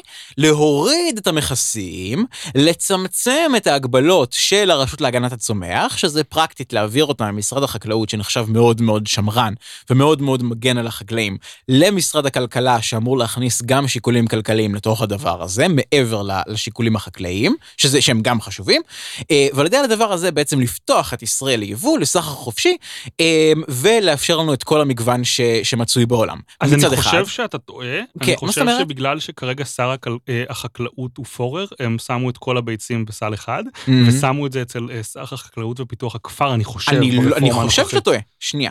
אוקיי, אה, אתה רוצה בינתיים שאני אמשיך? אה, כן, אז מה שהולכים לעשות זה רפורמה הדרגתית אה, למדי, שבעצם אומרת שייתנו כסף פר דונם במחיר שיגבה בהמשך, הוצע על ידי משרד האוצר 100 שקלים לדונם, לצורך העניין, אם אתה מגדל אה, גידול שהולך להיפתח ליבוא, אתה תקבל עד 100 שקלים דונם, ככל שהמכס אה, יצומצם וירד. לצורך העניין, אם היום המכס הוא 100% על מה שאתה מגדל, נניח אני מגדל אה, אה, תפוחים, והיום המכס על תפוחים הוא 100%, פתח סוגריים, זה קצת יותר מורכב, לא ניגע בזה עד הסוף, סגור סוגריים, אז אם המכס ירד ל-50%, אתה תקבל אה, 50 שקלים מתוך ה-100 שקל לדונם, אה, כל עוד והמכס ירד ל-50%. כשהמכס ירד ל-0%, אתה תקבל 100 שקלים עבור כל דונם שתגדל. משמע, מי שמגדל היום תפוחים בישראל ימשיך לגדל תפוחים בדיוק כפי שהוא מגדל כרגע, ויקבל 100 שקלים על כל דונם של תפוחים שהוא מגדל, בנוסף למה שהוא מרוויח ממכירת התפוחים. לעומת זאת, מי שמגדל משהו אחר, שאולי אין בו צורך בעתיד אה, אחרי פתיחת השוק, אז הוא יקבל את ה-100 שקלים וימיר את הגידולים שלו נניח לתפוחים, אני לא יודע אם תפוחים ספציפית זה משהו. שהיינו מגדלים בארץ. אגב, אבל- אגב, עושה רושם שאתה צודק, במקור זה אכן היה, אכן הייתה הרפורמה להעביר את זה למשרד הכלכלה, אבל אה, כן, אבל אכן במסמך שעומד כרגע לפנינו, אז פשוט הולכים אה, להשאיר את זה בתוך משרד החקלאות, אבל אה, לשנות את התמריצים שלהם וגם להתאים את הרגולציה למה שארגונים בינלאומיים דורשים. בדיוק, אז, זה, זה קצת מראה כמה פרטאץ' לפעמים החקיקה בישראל, כן, אה? שמשנים את זה בין השרים לפי מי שכאילו היום עומד בעמדה של משרד כן, האוצר. ועוד ועוד עשר שנים זה יהיה משהו אחר, כן. כאילו עם אידיאולוגיה אחרת. דרך אגב, בהמשך אנחנו נראה בכשרות שמטילים הכל על שר הדתות, שבמקרה הוא מישהו שתומך במה שרוצים לעשות ברפורמה, אבל כאילו אבל בהמשך מחר זה יהיה שר ש"ס. הדתות יהיה יהיה בדיוק, יהיה כן. ש"ס, כן. אז לצורך העניין, מה שאנחנו רואים פה זה בעצם ירידה הדרגתית במכסים, יש איזו טבלה ענקית, טבלה, אה, אה, כתוב באופן ענק מה יהיה המכס על כל כאילו, אה, איזה ארבעה עמודים על כל פרי או ירק במשך שנים, למשל חזרת, מסתבר, חזרת? אפילו לא יודעת איזה פרי או ירק, הייתי בטוח שכתוב את זה משהו אחר. 70 אחוז בשנת 2021, 50 אחוז בשנת 2022, 30 אחוז 23 וכן הלאה. קיצר, הולכים כן. להוריד את המכסים אה, בהדרגה, ויש פה איזה איזה כמה, שלושה, חמישה עמודים, משהו כזה. של פריטים שונים, אנחנו מגיעים כאן, אה, אני, מה זה, נ"ד פריטים, אה, ע"ז פריטים, אה, כ' ל' ב' פריטים. קוף, לא, אה, קוף, קוף, קוף, ל"ב פריטים. כן, זה כל פרקים של תהילים. אמ, אז בגדול הולכים לעשות את זה הדרגתי. שנים 0% בשנת 2021 וכולי, כן. אז הולכים לעשות את זה הדרגתי, Mm. אה, לאט לאט, כאשר יש ועדה שתבחן שהסך השטחים שמשמשים לחקלאות בארץ לא ירדו במעל 10%, ואם הם ירדו במעל 10%, הרפורמה תוקפא. יענו, מה שהחקלאים היום עושים מחאות, ביום זה ממש הם נסו לפרוץ את הגדר גבול לכיוון לבנון. כן, לא לא ברור למה, מה מה הם ניסו להשיג? למה עצרנו אותם? זאת השאלה החשובה. כאילו, אני מבין למה לעצור אותם בחזור, אבל למה לא? תשמע, עם המדיניות בארץ היינו משלמים על להחזיר אותם, זה הבעיה. רגע, תקשיב, הם. אמורים להגן על השטחים שלנו מפני כן. ארגוני אויב, נכון? אולי הם הלכו לעשות מבצע התקפי ספיישל פורסס כדי למנוע מחיזבאללה להיכנס. אז בשביל זה אנחנו צריכים חקלאים, אוקיי, זה מסביר הכל. קיצר, אז הולכים לעשות את זה מאוד הדרגתי עם מלא מנגנונים של שסתומים, שברגע שמשהו כאילו כאן קורה מעבר לרף אה, שצריך, הרפורמה עוצרת. ולכן לכאורה החקלאים בהמשך אמורים להיות מסוגלים לגדל את אותה כמות של גידולים. ב- בכל צורה שיש כמעט, כאילו, פחות או יותר. כן, זאת אומרת, הם, הם, פשוט הרעיון הוא שהם יעברו מגידולים של לא מתאימים כל כך לישראל, כאילו לאקלים פה, או לחילופין שיש שיש חבר'ה בחו"ל שמייצרים אותם יותר טוב, ללהתמקד בגידולים שבהם אנחנו כן טובים, ויש לא ו- מעט ו- כאלה. ודרך אגב, זה בדיוק הדוגמה הקלאסית למה שקורה כשהממשלה מנסה להגן על מגזר מסוים. אם תחפשו בגוגל, תעשו חיפוש תמונות, אה, אה, חקלאים אה, הפגנה או חקלאים מחאה, ותגבילו כל פעם לבין הראשון בינואר ל-31 בדצמבר באיזושהי שנה. אני כמעט בטוח שאין שנה שאתם לא תראו שם חקלאים מתמקדים במאמציהם בלזרוק עגבניות על הרצפה, כן. במקום בלהביא עגבניות לצרכן. כי בעצם יש רווח הרבה יותר גדול מאשר בלהתעסק בעגבניות, בלמחות מול הממשלה, כי היא יכולה להוסיף עוד הגבלות וכדומה, שירוויחו להם אני, אני לכיס. לא זוכר מי אמר, אבל זה היה ציטוט מדהים ש, שיש חקלאים בישראל ש, ש, שמגדלים בעיקר פיצויים. אה, אבל רגע, שנייה, אני, אני חייב רגע לעצור ולהגיד ש, שבעמוד של, ה, אה, אה, של ההורדות מכסים, אז מסתבר, לא ידעתי, שיש אה, 85% מכס על מיץ ענבים, וואלה. על, על המיץ, כן? אז רגע, עכשיו יש משקה חלב בטעם אה, ענבים, נכון? זה גם עליו. לא, אבל הולכים להוריד את זה בהדרגה עד 10%. אז רגע, אבל ובעצם... אה, בגדול, ומעבר לכל, למקרה שיהיה איזושהי בעיה מהרפורמה בהגנת הצומח, שיש שם שם סופר מגניב, פיטוסניטרי, משהו כזה, אני לא יודע, לא לא- לא אחזור על זה, אמ, אז אה, אז גם אם זה, הממשלה הולכת לבטח אותם כנגד כל נזק שיבוא מאיזשהו אה, משהו חיצוני. יענו, הלך לך המטע בננות, ווטאבר שלך, כי נכנס איזה משהו, הממשלה תשלם לך כסף. כמה כסף שאתה צריך כדי, לפי השווי של כמה שזה היה. מהמם. דרך אגב, חקלאות בהרבה מקומות בעולם מקבלת ביטוחים מעין ממשלתיים כנגד עונות כן. אה, וכדומה, אה, וזה, וזה שוק שמלכתחילה נהנה בכל מקום מאיזושהי הגנה פחות או יותר. אז שמנו בצד רגע את הפירות וירקות, נראה לי קצת מיצינו לתאר את הרפורמה הזאת. כן, אגב, אה, אה, יש לציין, אגב, אני רוצה רגע כן. להמר אה, במסגרת המוקלטת הזו. מוזמנים לצחוק עליי אם יקרה אחרת, אבל אתה לדעתי... בטוח אחרי שג'ו ביידן כזה יצא קצת לא טוב בהערכות שלו לגבי אפגניסטן, אתה רוצה לקחת תראה, אני- הערכות? אני- אני אמרתי בהצלחה שהוא ינצח בבחירות. הבנתי, כן, אוקיי. כן, אז אז- אז אני בינתיים מרגיש טוב עם עצמי. ומצד שני חשבתי ש- שביבי יישאר, ואז חשבתי שביבי ילך, ואז ואז שיניתי את דעתי שוב. בקיצור, עזוב.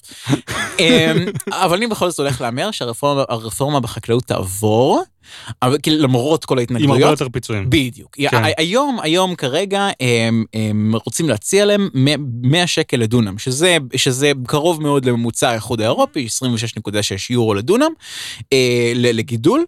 אה, כאילו ל- ל- ל- כן. ל- לעצם העיבוד של האדמה לא משנה מה אתה עושה עליה שזה אגב השיטה של הסבסוד היא בעיניי מצוינת. שים לב שלא כתוב בחוק ההסדרים בשום מקום כמה כסף יציעו, זה תהיה ועדה שתבחן וזה נכון, נכון, וכדומה. נכון. אז, אז ואני חושב ש, שזה יהיה יותר מ-100 שקל אה, לדונם, ואני אפילו חושב שזה נכון שזה יהיה יותר מ-100 שקל לדונם. ו... יש לך אומדן?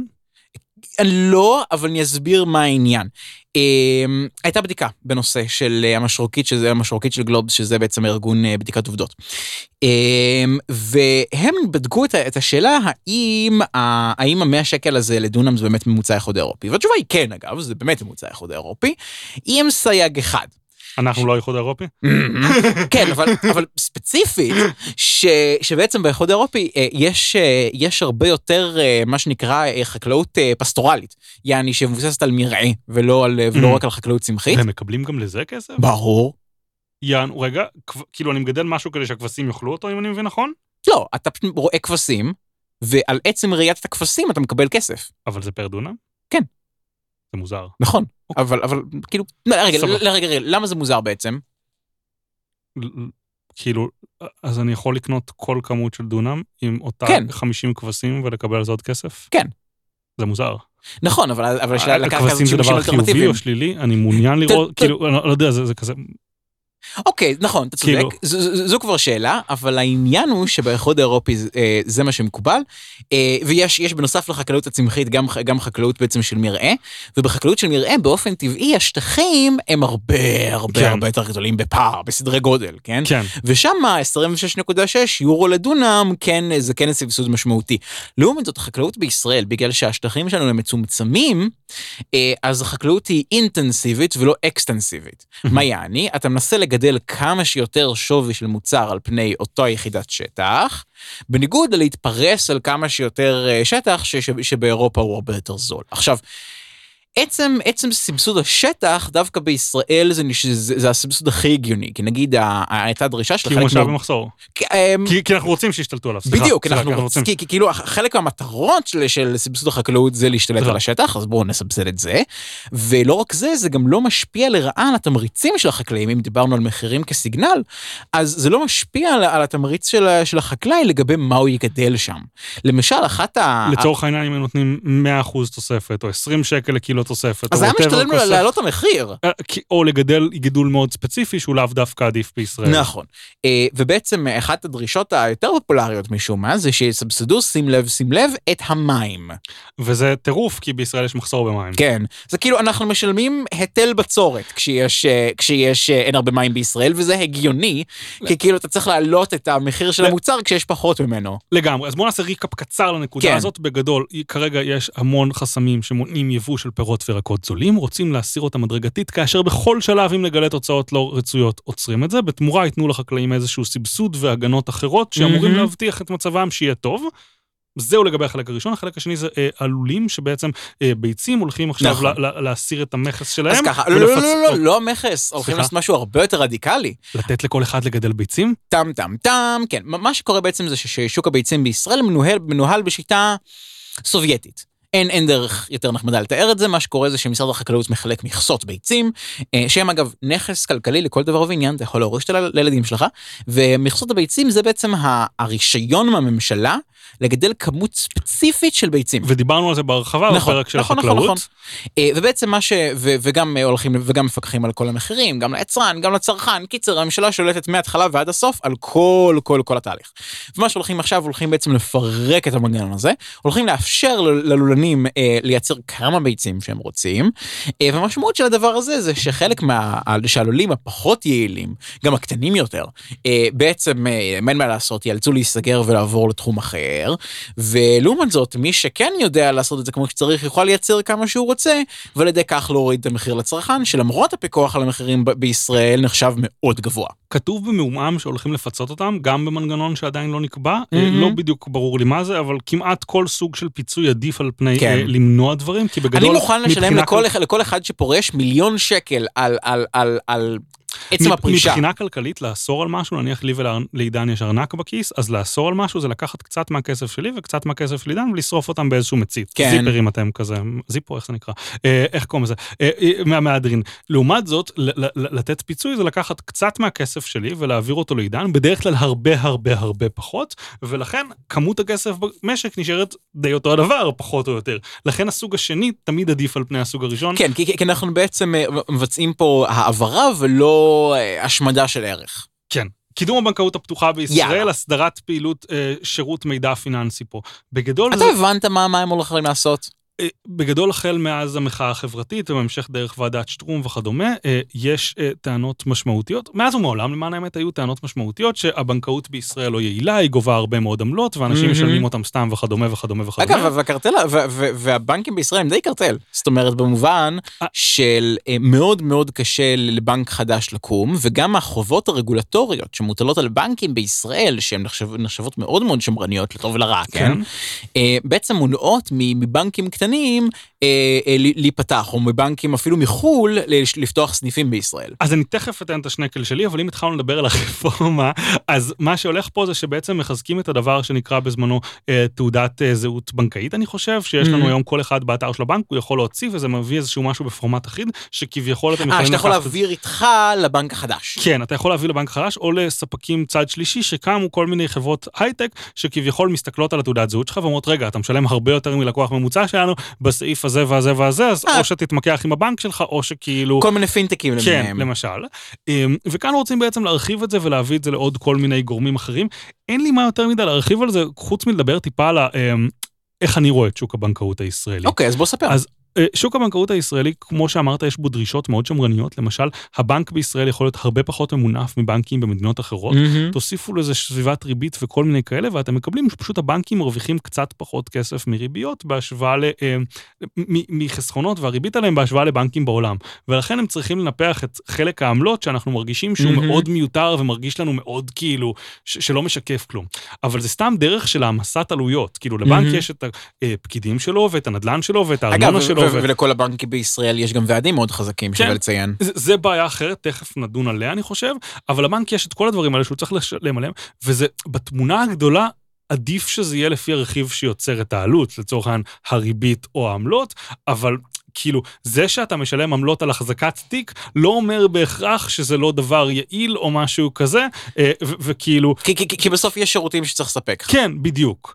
אמ, ולכן אני חושב שכאילו מודדים את הבנקים בדרכים שהן לאו דווקא נכונות ולאו דווקא רואות שיש פער עצום. אגב, אני... איך אגב, חלק מהבעיות זה שדווקא כש, כשרוצים שה, שבנקים יתייעלו, אז אחד הדברים ש, שהכי קל להם לעשות זה לסגור סניפים. כן. אה, שזה, שזה כאילו מאוד נוח לי ולך, שמשתמשים במילא רק באינטרנט, אבל לאנשים מבוגרים יותר זה קצת יותר קשה. מה שמביא אותנו שוב לפרק שלנו על הארנונה, שדיברנו על זה שהארנונה על בנק היא פי עשר מסטארט-אפ, כן. וכאילו הוא כנראה יותר טוב לעיר שהוא נמצא בה מאשר הסטארט-אפ, כי הוא נותן שירות לאזרח וכדומה וכדומה, אה, לסניף בנק. עכשיו, אמ, הדבר הכאילו, אמ, וכולם אומרים שאם רק כי כולנו משלמים איזה 200, יש, הציבור מתחלק לשניים, אלה שלא אכפת להם לשלם 200 שקל מיותרים בשנה, ואלה שעוברים ממבצע למבצע למבצע למבצע ולא משלמים שקל מיותר. אבל okay. אוקיי. ממש בגדול, מי שמעוניין לעבור ממבצע למבצע, ראינו אה, הטבות מטורפות שאתה מנהל חשבוני בנק חינם ונותנים לך כסף על לנהל חשבון בנק וכל מיני כאלה באיגוד ובירושלים, והרוב המוחלט של הציבור לא עבר בנק. והטענה של משרד האוצר זה שזה קשה מדי, או של חבר'ה, ב- לא יודע, שם בממשלה, הטענה שלי זה לא קשה מדי, לאנשים לא אכפת מה-200 שקל האלה, טוב להם שיש להם את הפקיד שהם מכירים, והם okay. אוקיי. מוכנים לשלם על השירות הנוסף הזה, ואני לא חושב שכאילו, אני לא חושב שיש להם לבנקים מה להתייעל, אני לא חושב שהרווחיות שלהם לא סבירה בהתחשב בערכים שאנחנו מנסים לשמור עליהם. שימו לב שאם למשל יש בישראל תעשיית, לא יודע, בוא ניקח משהו לא חשוב, תעשיית קרטיבים, אוקיי? Okay. אוקיי? לא אכפת לי... אני, אני ממש מוחה בשם לא, הקרטיבים, לא אוקיי, אכפת לי כן. שנשים דרישות רגולטוריות קשוחות מאוד, ותעשיית הקרטיבים בישראל כתוצאה מהם, אה, סליחה, אה, דרישות רגולטוריות שלא לא אכפת לי שתעשיית הקרטיבים תפשוט רגל ונצטרך לייבא קרטיבים באיזושהי שנה ממדינה אחרת, כי הנזק למשק הוא לא מאוד משמעותי. לעומת זאת, אם מערכת הבנקאות פושטת רגל... או, לייבא קרטיבים נשמע די קשוח, כן, תמשיך. אם מערכת הבנקאות פושטת רגל. די הלך עלינו. כן, אנחנו, אנחנו כפות. יש כן. איזה קורסים של מקרו באוניברסיטה, שבגדול כאילו מראים לך תרחיש שלילי, ואז איך הוא משפיע וגורם למשבר. ותמיד זה איכשהו מגיע, מערכת הבנקאות קורסת, ואז הכל קורס. זה ככה זה long story short של קורס באוניברסיטה, ושנייה, זה קורה, וזה קורה, וזה קורה, ואז מערכת הבנקאות קורסת וכולנו, כן, ממש. אז אני ממש בסדר עם זה שהם ירוויחו טיפ-טיפה יותר, ומה זה ירוויחו? כאילו כולם מדמיינים את הבנק כמו איזה רוטשילד כזה, וזה בסופו של דבר גם אני וגם עידן מחזיקים בבנקים על ידי הפנסיות והחסכונות והווטאבר כן, אבל, אבל זה, זה בעיקר ההסבר לרגולציה המאוד מאוד גדולה שמטילים עליהם, שהיא בעצם, אתה יודע, מצד אחד, אתה אומר, זה, זה, זה מקשה, זה, זה כאילו זה מקשה עליהם לקרוס, כן? מצד שני, זה אומר שפתיחה של בנקים חדשים היא הרבה יותר קשה. ואגב, זו מדיניות מאוד אה, מוצהרת של בנק ישראל. באיזון אני מעדיף שיהיה פחות בנקים ופחות תחרות. אה, כן, אני, אז זהו, אני לא מסכים איתך, אני חושב שהבעיה... התקנות הבסיסיות של הבנקים לגבי הלוואות, הן נקראות תקנות באזל, ומגדירים שאתה חייב הון נכון, ראשוני של איזה 7.5 נכון, נכון. אחוז והון משני של 12.5. אגב, זה לא הרגולציה העיקרית על בנקים בישראל. וזה משתנה כן. וכדומה, והבנקים בישראל טיפה יותר מחמירים מזה, למעשה. ואז לצורך העניין, אם למישהו יש 100 שקל והוא בבנק בחו"ל והוא יכול להשתמש בזה כדי למנף 100 אה, חלקי 0.075 ובארץ 100 חלקי 0.09, זה משאיר לו פחות למנף כדי פחות להרוויח כסף וכדומה. כן. כנראה שלא צדקתי בנתונים, תהרגו אותי המאזינים שבקאים, אבל, אה, אבל בסופו של דבר, הרווחיות שלו שם יכולה להיות יותר נמוכה, והוא צריך להביא את זה מאיפשהו. ואני ממש בסדר שהוא ייקח יותר כסף ממני הצרכן, כדי שהם לא יקרסו יום אחד. באמת, אנחנו לא מבינים כמה זה נורא שבנקים קורסים לעומת כל דבר אחר, לעניות דעתי. נכון, אני מבין לגמרי את הטענה. מצד שני, אני חושב שחלק מהעניין זה שיצרו מצב שבו כל הבנקים הם too big to fail. וזה משהו ש... ואני זוכר ראיון עם קרנית פלוג מלפני כמה שנים, שהיא אמרה כזה, אה ah, כן, כל הבנקים בישראל הם too big to fail, והבעיה בדבר הזה היא בעיה תמריצית מטורפת. קרנית פלוג שהייתה אה, נגידת בנק ישראל, ישראל, נכון, כן. נכון, חשוב, חשוב להזכיר. אז נגידת בנק ישראל בעצם אומרת, אומרת לבנקים, היי, תקשיבו חבר'ה, אתם יכולים לקחת איזה סיכון שבא לכם, ועליי. מצד שני, היא גם מתערבת להם בניהול היומיומי נכון, בטירוף. נכון. ברור, כדי להבטיח את זה. אני חושב שעדיף לך מצב שבו יש לך שוק בנקאות הרבה יותר מבוזר, עם הרבה יותר שחקנים, ושאם בנק אחד מהם קורס, אז זה לא, זה לא אפוקליפסה, אה, ולכולם, ולכולם ברור שאם הם יפשלו זו אחריות שלהם בסוף, מאשר המצב שבו יש לך ארבעה בנקים שכולם מגישים לך בדיוק אותו מוצר, ובנק ישראל מתערב להם בניהול היומיומי, דורש להם מהם אלף טפסים על כל פעולה ואי אפשר להקים אף בנק חדש. אז כאן אנחנו מגיעים למה שאמרת קודם, שאני חושב שכל הניסיון כאילו להפיץ רפורמה לבנקאות ולהפוך אותם ליותר יעילים, זה פשוט ניסיון לעקוף את הוועד עובדים שלהם ולגרום להם לפשוט רגל, או לפחות לתת להנהלה יותר כלים אל מול הוועד עובדים במשא ומתן. אוקיי. Okay. באופן היסטורי מה שקרה זה שעד שנת 85 דיברנו על זה, התחיל חוק ההסדרים, חוק שדיברנו עליו טיפ-טיפה בש... בפודקאסט הזה, היה אינפלציה מטורפת, וכחלק מהאינפלציה המטורפת, כדי למנוע מצב שכל יומיים עושים משא ומתן בין המעסיק לעובד, אז בעצם מה שקרה על, זה משכורת חדשה, כי המחירים עולים מיום ליום. מראש למחירים וכדומה.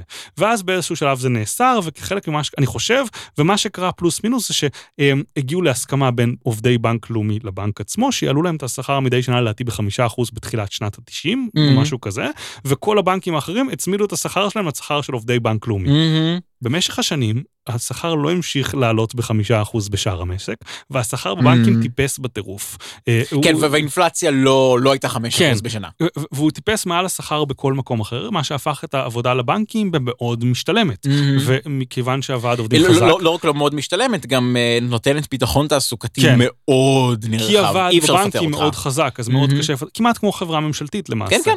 ואז מה שקורה זה שיש מדדים בינלאומיים לכמה uh, הבנק משלם לעובדים שלו מתוך סך ההוצאות שלו. Mm-hmm. פעם קודמת שהתעסקתי בתחום, בעולם זה היה סביב ה-60 אחוז, ובישראל סביב ה-70 אחוז. שלח לי את הנתון הזה, אני, אני רוצה אותו. לך. Mm-hmm. וההפרש הזה בין ה-60 ל-70 אחוז נקרא יעילות תפעולית של הבנקים, או משהו משעמם כזה, mm-hmm. הוא בעצם ה-10 אחוז שאנחנו משלמים, שכולם חושבים שבבנקים יש רווח מטורף. מה אנחנו רוצים לעשות? להקים בנק חדש, שלא יהיה בו ארגון עובדים חזק כזה, כן. ואז בגלל שאין בו ארגון עובדים חזק, הוא יוכל לתת שירותים ב-10 אחוז כן. יותר נמוכים פלוס מינוס. עכשיו, זה דרך עקומה לפתור את הבעיה. כאילו, אני אישית, כל התפיסה שלי לגבי כל חוקי העבודה והקביעות היא כזו. תעבירו חוק אחד שמאפשר לפטר על ידי מנהל בלי שום שימוע, בלי שום דבר, בפי אחד וחצי פיצויי פיטורין ושלום על ישראל, או פי hmm. שתיים פיצויי פיטורין. בממשלה, בבנקים, ב whatever. מי שרוצה ללכת לפי הסעיף הזה, שלא דורש שום דבר, המנהל מחליט, לא, עובד עצבן אותי, אני מפטר אותו. ב-SMS, כן. והוא ישלם פי אחד וחצי או שתיים פיטורים, והשגתם איזון מושלם במשק. Hmm. לדעתי לפחות. אוקיי, יכול להיות. אה, ולהקים בנק זה פשוט דרך כזה מאוד כזה, כזה לפתור בעיה באמצעי אחר. אוקיי. בוא נראה, האם יש לנו זמן לעוד, אה, כן, לעוד סעיף? יש לנו זמן לדעתי לסיים את החלק של התחרות להבנתי, והסעיף הבא הוא גם בנקים למען האמת. אה, אה, קידום שוק התשלומים בישראל, הסדרת העיסוק בשירות תשלום. אני מודה, אני לא מבין אותו עד הסוף, אני אגיד לך מה אני הבנתי. כן. אני הבנתי שבגדול רוצים להתחרות בשני הכלים העיקריים שהיום יש של שירות אה, כספי בעצם, של, אה, של תשלומים. אחד זה כרטיס אשראי, או נניח כרטיס דירקט, אבל הוא מוצר מאוד שולי בארץ למיטב ידיעתי, ושתיים זה מזומן. רוצים לאפשר עוד כלי שלכאורה יצריך פחות אה, עניין של אשראי, הרי כרטיס אשראי, אנחנו לא נפתח את הדיון הזה לעומק עכשיו, אבל בגדול הוא באמת כרטיס אשראי. הוא נותן לך כסף שאתה משלם אותו בהמשך, ואז חייב להתחשבן מול חברת האשראי, ואם יש לך מסגרת ואין לך מסגרת, ויש כאן עלויות מהותיות של חברת האשראי שנוטים לזלזל בהם וכדומה, אה, ולכן הוא עולה הרבה כסף לבעל עסק שמתקשר עם חברת האשראי, ואז הכסף הזה לא נוצר יש מאין, אלא הוא מתגלגל אלינו, שמעלה לנו את המחירים, וכן הלאה וכן הלאה וכן הלאה. ומה בעצם הזה, רוצים להציע? הם רוצים להציע, אם הבנתי נכון, שתהיה דרך שאני אוכל ללכת לשופרסל, טיב טעם וכדומה. ולשלם בביט? לשלם בחשבון בנק עצמו להבנתי. Mm-hmm. הם ישלחו לחשבון של רועי או משהו כזה, פעולת נא לאשר העברה, ואני אוכל לאשר העברה וזה יגיע ישירות אליהם. זה, זה מה לא שאני כאילו הבנתי. מה שמקובל בעולם, שכולם מסתובבים עם כרטיסי debit? debit, direct debit, אני אף פעם לא יודע מה ההבדל, כאילו, נראה לי... ש- שלא, אתה כן. בדיוק הסברת, שכרטיסי קרדיט, כרטיסי אשראי, אבל direct ו debit זה אותו דבר? יש גם דיירקט, לא? אני. לא יודע, אוקיי. אני מכיר ש- שבארץ אנחנו יוצאי דופן, כן, בזה שכל אחד מחזיק כרטיס אשראי, וברוב מערב מקובל שכאילו הכרטיס הוא עושה העברה ישירה מה... אה, אז אני לא יודע, כי מהבנק כבר הכניסו כאילו כרטיס כזה לארץ, אז לא ברור, אני חושב שהם רוצים לדלג על החברות של הכרטיסים ולעשות אוקיי, ולאפשר ישירות מול אפליקציות הבנקים. תשלום כאילו שיעשו את זה? אני חושב שזה מה שיקרה אוקיי. בסופו של דבר. אני מניח שמה שיקרה זה שאתה תסרוק איזשהו קוד לעסקה שיציע לחייב אותך. תראה, לא תראה, הם- נותנים פה, הם. נותנים פה, הם. אומרים פה, נותן שירותי תשלום זר, מי שמחזיק ברישיון זר לפעילות שירותי תשלום, אשר ההסדרה והפיקוח החלים עליו, נותנים הגנה מספקת ללקוחות בהשוואה לריש- לרישיון שירותי תשלום להנחת דעתו של המאסדר. זה נשמע כמו אה, אה, אפליקציות תשלום. אה, כן, אני אחדד שיש גם עוד משהו ברפורמות האלה, אני לא זוכר אם זה בזה או בקודמת, הם בעצם, יש קצת סמטוחה במי אחראי על כל גוף פיננסי בארץ. יש אה, שלושה גופים, לדעתי, כן. בנק ישראל, רשות אה, אה, ביטוח, ר- רשות שוק ההון. רשות שוק ההון והממונה על הביטוח, נכון? או שאני... או מ- משהו כזה, אבל, משהו אבל, אבל כזה. יש כמה רגולטורים ולכל אחד יש את ה... הוא חי בעולם שלו. ו- ואז מגיעה טכנולוגיה חדשה וזה, והם, וכאילו, והיא לא מפוקחת על ידי אף אחד, ואז יש בלאגן וזה. כן. הם רוצים לתת לשר האוצר קצת סמכויות להחליט איזה מהדברים כפופים לאיזה רגולציה, אה, מהמם. ולמנות איזה ממונה מיוחד או משהו כזה, שזה סך הכל נשמע דבר חיובי, אני לא מספיק מבין בזה, אני אגיד את האמת, אבל זה, זה שוב דרך קצת עקומה לעקוף את הבעיה הגדולה יותר, שכאילו, זה כנראה צריך להיות מפוקח על ידי גוף אחד או שניים, שכפופים או לבנק ישראל או למשרד האוצר ולא שניהם, אני מניח. נכון? אתה מסכים? ממש שוב שוב? זה כנראה צריך להיות בסופו של דבר על ידי גוף אחד או שניים, שכפופים או לבנק ישראל או למשרד האוצר, מהמם. ולא על ידי שלושה, שאחד כן. כפוף לזה, שניים כפופים לזה וכדומה. זה פחות או יותר הסעיפים האלה. אני, אני מרגיש שאנחנו כיסינו במידה מספקת את החלק של הבנקאות. ההימור כן. שלי הוא שגם אם מחר בבוקר יהיה את הבנק הכי זול בעולם, כולנו אגב, נשאר הם- בפועלים ולאומי והוא דיסקונט. אגב, יש. לציין שלפחות ממה שאני קורא ב- בתקשורת, אז uh, בנק ישראל uh, לא אוהב את הרפורמה, מה שמרמז לך שרוצים לקחת מהם uh, סמכות ולהעביר אותה למשרד האוצר. כן, אבל ש- טכנית- שהוא זה שכותב אגב את חוק ההסדרים. אם נמשיך בהיקש הלוגי הזה, אז גם כשהבנק בנק, אה, טורקיה של ארדואן מסרב לשלוט בריבית בהתאם למה שארדואן אומר לו, אז זה דבר רע, וכמובן... לא, אני לא אומר כן. שזה דבר רע, אני אומר כן. שזה האינטרס שלו. כן. זה דבר רע או טוב, זה זה אפשר להתווכח עד מחר. בכל אוקיי, מקרה, הסעיף נקסט. הבא ייעול מערך הכשרות. על מערך. הכשרות דיברנו טיפה בתוכנית הכלכלית. נכון, אבל האמת היא, שינו את הכל מאז. כן, שינו את הכל, למעשה הלכו הרבה הרבה יותר רחוק ממה שדיברו עליו אז. נזכיר, היום אם אני מכין אוכל כשר, אסור לי לקרוא לו כשר, אלא אם כן הרבנות נתנה לי את הסמכות לקרוא לו כשר, זה משהו כן, זאת אומרת. יכול להיות כן. הרב הכי גדול, הכי מקפיד, הכי whatever, כן. הוא לא יכול לתת את החותמת כשר. מה שגורם לזה שבפועל יש סטנדרט אחיד של הרבנות, יש הרבה שלא מאמינים בו, ולכן יש שירותי בד"ץ או whatever מעבר ש- לזה. שהם אגב עוד, שהם אגב שכבה נוספת. זאת אומרת, כן. גם אם לא אכפת לי מהרבנות, אני עדיין צריך שהרבנות קודם תאשר את זה, כדי שהבד"ץ יוכל לשים על זה את החותמת שלו. עכשיו רוצים לעשות שהרבנות, ובעיה נוספת היא שהיום אה, איש שעוסק בכשרות, המשגיח כשרות, הוא עובד של העסק. יענו, העסק לא משלם לרבנות שמשלמת לו, ואז לצורך העניין יש לה אינטרס שיהיה לה סטנדרט פיקוח טוב, אלא העסק משתלם למפקח שלו, שתאורטית אמור לעבוד ולשטוף את החסה וווטאבר שמה, פרקטית מה שהוא אגב, עושה... לא- לא- לא- אגב, העסק משלם לו, אבל לא- כן. העסק לא מחליט כמה לשלם לו, יש לציין. פרקטית מה שקורה שם בפועל להבנתי זה שהוא אומר להם, טוב, תשטפו את החסה טוב, סבבה, אני עובר ביי." לעסק הבא. בדיוק. כזה. אמ, ואז, כי- כי הם מאוד תלויים בו, ולהם יש תור, לכולם יש אינטרס שהוא יעלים עין ויעבוד בכמה שיותר עסקים בסוף. אה, ואז גם לו וגם לעסק. כן, ואז מה שקורה זה שהוטל כבר החלטת אה, בית המשפט העליון, זה כתוב בחוק ההסדרים, שחייבים לשנות את זה עד 2018. אה, אני אספר לך משהו. כן, אנחנו ב-2021 וזה לא השתנה, והגיעו מסקנה שפשוט אי אפשר לשנות את זה, פחות או יותר. אולי אני טועה לגבי השנה עם משהו בבנק הדואר, אבל משהו כזה. anyway, אה, ועכשיו... לא, לא, לא, תסתכל לגמרי, אה, כן. אה, עד ספטמבר 18, כך כתוב פה. מעולה, ואז מה שרוצים לעשות פה עכשיו זה בעצם לאפשר לרבנות להפוך אותה לרגולטור מאשר גוף שמספק שירותים. לצורך העניין, בנק ישראל אמרנו קודם, רגולטור של הבנקים, הוא לא בנק מבחינתנו, אין לו את המשמעות הזאת. היום הרבנות היא כמו רשות שדות התעופה, שהיא גם רגולטור של תעופה, וגם- מספקת את הנמל. תעופה בשבילנו. נכון. כן. או משרד החינוך, כן. שגם מפקח על בתי ספר פרטיים, אבל גם מספק אה, ישירות אה, בתי ספר. אתה יודע, נשמע לי שמישהו שגם מפקח וגם משפק שירות, לא, לא, לא ייתן כף על עצמו כשהוא צריך לתת כף על עצמו. לא, לא כל כך, ולהפך, והוא ייתן כאפה הרבה יותר מדי חזקה למי שישירות מתחרה בו. שוב, כמו שאמרנו בפרק אה, אה, ש, של רועי גרון האחרון, שדיבר על חברות ממשלתיות שיש להם אה, אינטרס בעצם, אה, לממשלה יש אינטרס למנוע תחרות מפני החברה הממשלתית. כי הם מרוויחים מהרווחים שלה. כי זה חוסך לה כסף של להעביר אחר כך לחברה הפסדית בסופו של דבר, נכון. או, או כי הם מרוויחים כסף, כן.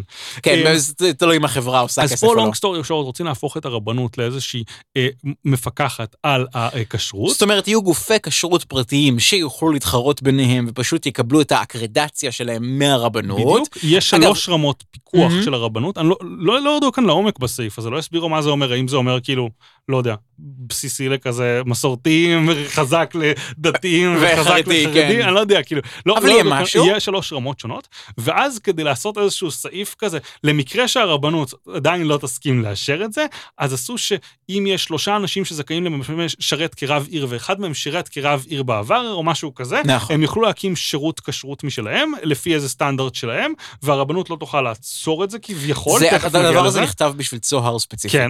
כי, כי, כי, כי בעצם צוהר אה, אה, הובילו את, את המאבק למען כשרות פרטית בישראל, אה, ו, ו, וכל ההחלטות של הרבנות וכל המאבקים שלהם הם ספציפית נגדם. היום, אם אתם תראו עסק שיש לו תעודה שכתוב עליה לדעתי בהשגחה פרטית, כי אסור להשתמש במילה כשרות, אז זה עסק של צוהר. כן, כן וכתוב אפילו ללא תעודת כשרות, כן. זה, הם חייבים לכתוב את זה. כן. למרות שכזה יש את הסמל שלהם ולכולם ברור שזה כשר. דרך אגב, זה ממשיך את הקו שמדינת ישראל היא המדינה היחידה בעולם שאוסרת על יהודים לעשות את הפולחן שלהם.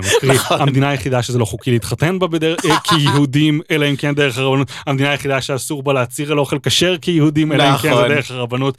מה שמצמצם... להתגרש אה, כן, וכן הלאה. מה שמצמצם את היצע השירותים הדתיים. כי לצורך כן. העניין אני מקים מסעדה, וואלה, לא בא לי לשלם למשגיח הזה שיעבור למקום אחר. אולי אני לא אעשה אותה כשרה, ואולי הייתי עושה אותה כשרה אם לא הייתי תלוי ברבנות, בגדול. אה, אז הראשונים שסובלים מזה... או שהייתי עושה אותה כשרה, או שבכל מקרה זו המסעדה שלי כשרה, כן. אבל אני אוכל להוזיל את העלויות שלי. אבל היום אני משלם גם, אני צריך לשלם גם לבד"ץ וגם לכשרות של הרבנות, ואני משלם רק לאחד מהם, והיום כל הבד"צניקים לא יכולים לאכול אצלי כי אני לא משלם להם, ויכלתי אולי לשלם רק לבד"ץ, בלי לשלם לרבנות בדרך. כן. Uh, עכשיו, הסעיף הזה, שים לב שהוא נכתב, אבל כאילו, אני מאוד סקפטי לגביו, כי להבנתי עדיין הרבנות תוכל um, לפקח עליהם במידה והם לא עומדים בסטנדרטים שהם הציבו לעצמם. אוקיי, אבל זה פיצ'ר, לא באג. אבל אז לרבנות יהיה אלף משגיחים, עם שירות אחד שהיא לא אוהבת ו-99 שירותי כשרות שהיא אוהבת. השירות, המשגיחים של הרבנות על, על השירותים פשוט ישבו במסעדות של אה, אה, צוהר, רגל על, על רגליים על השולחן, כזה ידיים מאחורה כזה, כן, ויסתכלו אבל... על כל טעות שיש שם ויקניסו להם את הצורה. לא, אבל, אבל, זה, אבל זה בדיוק הקטע, זה בדיוק, ה, זה בדיוק הסיבה שהכניסו את ה exception הזה. זאת אומרת, ה exception הזה של, לא, אבל... ש, של הרב עיר ועוד שני אנשים שהיו יכולים להיות רב עיר לפי האקרדיטציה שלהם, הדבר הזה נתפר כדי שצוהר לא, אבל, ספציפית... אבל הם יוכלו להיות שירות רבנות, אוקיי? הם יוכלו להציע ש... אבל, מי ש... אבל הם עדיין יהיו מפוקחים על ידי הרבנות הראשית שתתנכל כן, אבל, להם. אבל, אבל הם עדיין, לא בסדר, אבל הם עדיין, אבל אם יש להם את האישור הזה, אז הם לא צריכים לעמוד בסטנדרטים של הרבנות, זה בדיוק הקטע. לא, אבל הם צריכים לעמוד בסטנדרטים שלהם. נו, בסטנדרטים ואז, של עצמם. ואז הרבנות יכולה להתנכל להם על כל שביב של אבל לא יכול להתנכל להם, כי הם לא עוברים דרכה, זה בדיוק הקטע. אני אומר, אבל שכנראה כולם עושים טעויות בדברים של כשרות. כנראה גם צוהר לפי הסטנדרט שלו, לפי התקן שלו, כנראה הוא לא עומד בו לפעמים. אוקיי, אבל הרבנות לא, לא תפקח עליו, זה בדיוק... לא, היא כן תפקח על העמידה שלו בתקן שלו. להבנתי. אוקיי, היא כאילו צריכה, יכול להיות. הוא יכול לקום, להגדיר תקן, הוא חייב לפרסם תקן פומבית, הרבנות הראשית מפקחת שהוא עומד בתקן שלו. טוב. עכשיו, היא תיקח את כל המשגיחים שלה, תפקח רק על צוהר, לדעתי. לדעתי. אוקיי, אה, זה נשמע לי תרחיש קיצון, ונראה לי שיש... יש כאן עוד משהו אוקיי. קטן. אה, עד שזה ייושם, מרשים לכל רבן, אה, הופכים את ישראל לאזור אה, רבנות ארצי, כמו שדיברנו עליו בפרק של התוכנית הכלכלית. כן, זאת אומרת, התוכנית המקורית, כן. כן, וכאשר הרבנות של חיפה, שוהם, אילת. קריית שמונה, תוכל לפקח על כל עסק בכל מקום במדינה, כן. ומשאירים לשר את הסמכות לאשר את זה ספציפית לעוד, להמשך, אם אנחנו נראה שהגוף הזה יעיל.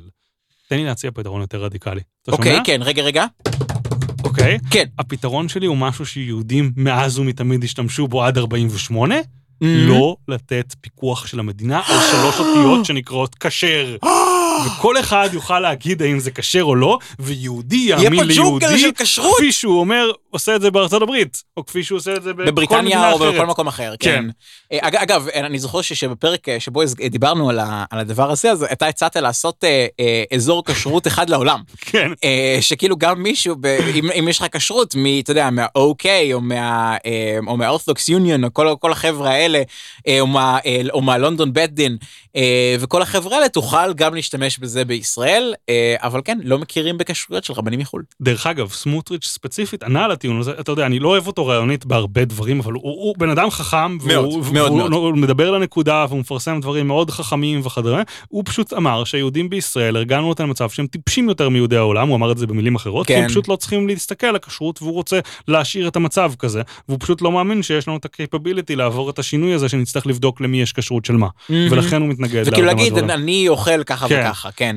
אני חושב שבאופן טבעי... אה, אני אה, אוהב את זה שהוא ענה לנקודה, נכון, אני נכון. חושב שהוא טועה בגדול. כן, אני, זהו, אני חושב שבדיוק הרפורמה הזאת זה, מה שישנה את זה ויכניס את הכשרות הרבה יותר למודעות, ודווקא מהפרספקטיבה היהודית זה נשמע לי אחלה. אה, נו, אבל אם אנחנו, אבל אם אנחנו אה, לוקחים מגישה פטרנליסטית, אז דווקא אה, הטיעון של סמוטריץ' בהחלט מחזיק. אה, אם אנחנו לוקחים גישה פטרנליסטית אפשר לסגור את הפודקאסט. מי ייתן לנו בכלל כאילו לעשות כן, בדיוק, פודקאסט חופשי בשוק מתוכנן. לא, תקשיב, אנשים עוד עלולים לשמוע את השטויות שלנו, כן? ואז לך תדע מה הם יעשו. הם יחשבו על, לא יודע, שכל אחד יוכל לעשות מה שהוא רוצה בלי שהמדינה תגביל אותו. כן, יהיה פה ג'ונגל של שוק חופשי. אתה בקיצור, יודע איפה לא הולך להיות ג'ונגל בקרוב? נו. אפגניסטן. וואו. הולך להיות תכנון מרכזי, הרבה תכנון מרכזי. בירוקרטיה. למרות, למרות שאתה יודע מה, אתה יודע מה, אם כבר מדברים על אפגניסטן. הרי, הרי, הרי, הטליבן היו עכשיו 20 שנה אה, אה, אה, אה, ארגון מיליציה לוחם, כן. נכון? ועכשיו הם הולכים להיות ממשלה. הם הולכים להיות פקידים. וכן, וזה שינוי mindset די משמעותי. איזה טפסים צריך להוציא בשביל פיגוע טרור? כמה טפסים ובירוקרטיה צריך כדי fucking. לפוצץ אמריקאי? אז תראה, אז אני אגיד לך את העניין, אני, אני, אני חושב ש... ש... זה צריך להיזהר עם האמירות האלה, כי גם אמרו את זה להיטלר, באמת. אבל, אבל אני חושב שהשלטון ימתן אותם. אה, אני מסכים חד משמעית, אני לא יודע כאילו אם יהיו רעים או טובים אחר, כנראה יהיו רעים. כן, אבל, אבל. אני חושב... אני לא מאמין בזכות של מדינה כמה אנשים שרוצים ככל שיהיה גם 99.9% מהאנשים רוצים למנוע מאישה ללכת חשופה, אני לא מאמין בזה, כאילו. מהמם. אה, אבל אין ספק ש, שהם לא יהיו הטליבן של לפני 20 שנה, כאילו של, של אבל ה nineties. בזמנו הם שלטו במדינה, נכון? הם שלטו במדינה למשך תקופה מאוד? קצרה. רגע, רגע, רגע, שנייה, שנייה, אוקיי. שנייה, טיפה סדר. הת- אחרי עזיבת הסובייטים כן. ב-92, היה שלטון משהו מוג'הדין פשוט פשוט. היה נכון? בערך, זה יותר כן. מורכב מזה. הי- הי- הייתה אמירות אסלאמית של כן. אפגניסטן, שזה כאילו השם שעכשיו אפגניסטן חוזרת אליו, והטליבן היו בשלטון, וזה היה שלטון מאוד מאוד מאוד קשוח. אה, היה למי מרד שהצטרף נגדם. אלינו, אנחנו שנקל פודקאסט כלכלי, אנחנו עושים אפגניסטן, תמשיך. כן, זה ממש כזה רגע קצר לא, של אני נהנה, היסטוריה. אני סתם צוחק. אוקיי, ובעצם זה נהיה מלחמת אזרחים, בסוף מה שקרה שב-2001 האמריקאים התערבו בה והעיפו את טליבן. אבל עכשיו, אבל ב-20 שנה שעברו מאז, הטליבן עצמם השתנו. זאת אומרת, והיום, אם אתה, אה, אם אתה נגיד אה, מסתכל על ההצהרות שלהם, אז הם אומרים, הם אומרים, כן, בינתיים אני לא יודע מה הם יעשו, אבל הם אומרים שהם לא הולכים לנ- לנקום במי ששירת את הממשלה. כן. והם, לא, והם אה, כינסו אה, היום, אה, ממש היום, כינסו איזושהי מועצה של כאילו של כל הסוחרים והחברות והתאגידים הגדולים באפגניסטן, וכאילו אמרו להם, חבר'ה, תקשיבו, יהיה בסדר. אנחנו כאילו ניתן לכם להמשיך לעבוד, הכל בסדר, חשוב לנו הכלכלה של אפגניסטן ו- וכן הלאה. האם באמת אה, הם, הם יהיו עכשיו שלטון נורמלי? אני לא יודע, אבל יכול להיות כנראה שכן. באמצע, אבל בזמנו, כשהם שלטו בחמש שנים... הם, הם היו ב- מאוד רדיקליים, מאוד רדיקליים. אבל הבעיה הייתה, הם לא עשו את הפיגועים ישירות, אלא נתנו בעצם למפגעים כזה נכון. כזה, הם הם- יצרו שוק ל- ל- כדי שכל מפגע יוכל לבוא ולהקים נכון, הם, הם תשתית כאילו. הם האמי- האמינו תיאורטית ברעיון של ג'יהאד כן. עולמי, זה פשוט לא עניין אותם באופן אישי. זה כזה, אני, אני רוצה להיות טבעוני, אבל נוח לי שמישהו אחר יהיה טבעוני, אז אני אתן תשתית לטבעונים. כן, רק, רק שכאילו נותנים, נותנים מחסל, אגב, אבל- כשאגב, אגב, הייעוץ המשפטי שלנו מבקש להבהיר שאיננו משווים בין טבעונים לטרוריסטים. אגב, אה, כש- כשארצות הברית הטילה, נתנה אולטימטום לטליבן לפני הפלישה, אז הם דרשו בין השאר אה, להסגיר את, אה, את בן לאדן, כן? שזו דרישה די סבירה. ו- ו- ואגב, הטליבן ענו שעל פי, הם אפילו לא, לא, לא הביאו את האסלאם, הם אמרו שעל פי עקרונות הכנסת האורחים הפשטונים, כאילו האתניים של אפגניסטן, אז, אז הם לא יכולים לעשות דבר כזה. אז כמו שאתה יודע, כל פודקאסט שאני שומע מתן שהוא מתייחס אליו, וסיריאל כבר התייחסתי, אבל העונה השנייה מדברת על מישהו שנשבע אצלם דווקא, די אוקיי. באשמתו, הוא די ברח מבסיס אמריקאי כדי להישבות סוג של, כאילו היה לו רעיון קצת אחר, וואטאבר, לא משנה. אוקיי. קיצר, אני לא חושב שהכנסת האורחים שלהם חלה עליו במידה רבה, כשהם כן. כזה, ספציפית, דרך אגב, הוא היה אצל קבלן משנה של הצלביין, יש איזה חבורת אלקהני, ווטאבר, אני לא יודע איך הם נקראים בדיוק, לא זוכר, אבל כאילו, הם איזשהו תת סניף של ארגון הטרור, שהוא כאילו נחשב כזה הספיישל פורסס שלהם, או ווטאבר. אוקיי. אה, וזה היה מצחיק רצח. אה, דרך אגב, עוד אנקדוטה מאוד מורבידית, אז מי שלא אוהב שידלג איזה חצי דקה קדימה, שים לב שפלישה לאפגניסטן שהתחילה כשאנשים קפצו ממגדלי התאומים כשנתקע בהם מטוס, כן. הסתיימה כשהאפגנים ששיתפו פעולה עם המשטר האמריקאי נצמדו למטוס אה, אה, שהם המריא משדה התעופה כדי ונפלו לחלץ ממנו, אותם, כן. ונפלו ממנו בגובה של 200 מטר. תגיד, יש חבר'ה שכאילו שרדו את הטיסה הזאת אחרי שהם קשרו את עצמם למטוס? אתה בכלל יכול לשרוד טיסה כזאת? אני שמעתי על איזשהו נער אוסטרלי שנכנס כאילו לכאן הגלגלים של איזה. מטוס לפני, לא עכשיו, אלא לפני כמה עשרות שנים, ואני חושב שדיברו על זה שאו שהוא מת כשהגלגלים נפתחו או משהו כזה, ואז הוא אה. פשוט נפל, או מה, אני אני לא חושב, אני לא יודע, יהיה מעניין לראות אם מישהו כן, יצליח לעשות את זה. לגמרי. אם טוב. המאזינים מכירים את זה. בחזרה, כן. בחזרה לנושא, אחרי, אחרי הלרלור רגע, יש אפגניסטן. להם אה, החללות הראשית, כאילו איך עושים את הכשרות באפגניסטן. האמת שזו שאלה מעניינת, שווה לבדוק. נגיד, אני, חושב שלי, שנגיד באיראן וב- ובערב הסעודית זה עובד ככה. כן, אתה לא חושב שזה כזה ליברלי וכל אחד יכול להכריז חלל? הרי כולנו מוסלמים מאמינים בסופו של דבר. ברור, כן, כן. אה, בכל מקרה, יפה, אז, רפורמה בשירותי הדואר. כן, אוקיי. את, עכשיו, אם אתם רוצים לשלוח חבילות נפט, זה מתקשר בין שני הדברים שדיברנו עליהם. אז בגדול במדינת ישראל יש את חברה, עידן פה פשוט צרוע על השולחן, מתפקע מצחוק. חבל שתפספסים את זה. אוי ואבוי, כן, תמשיך.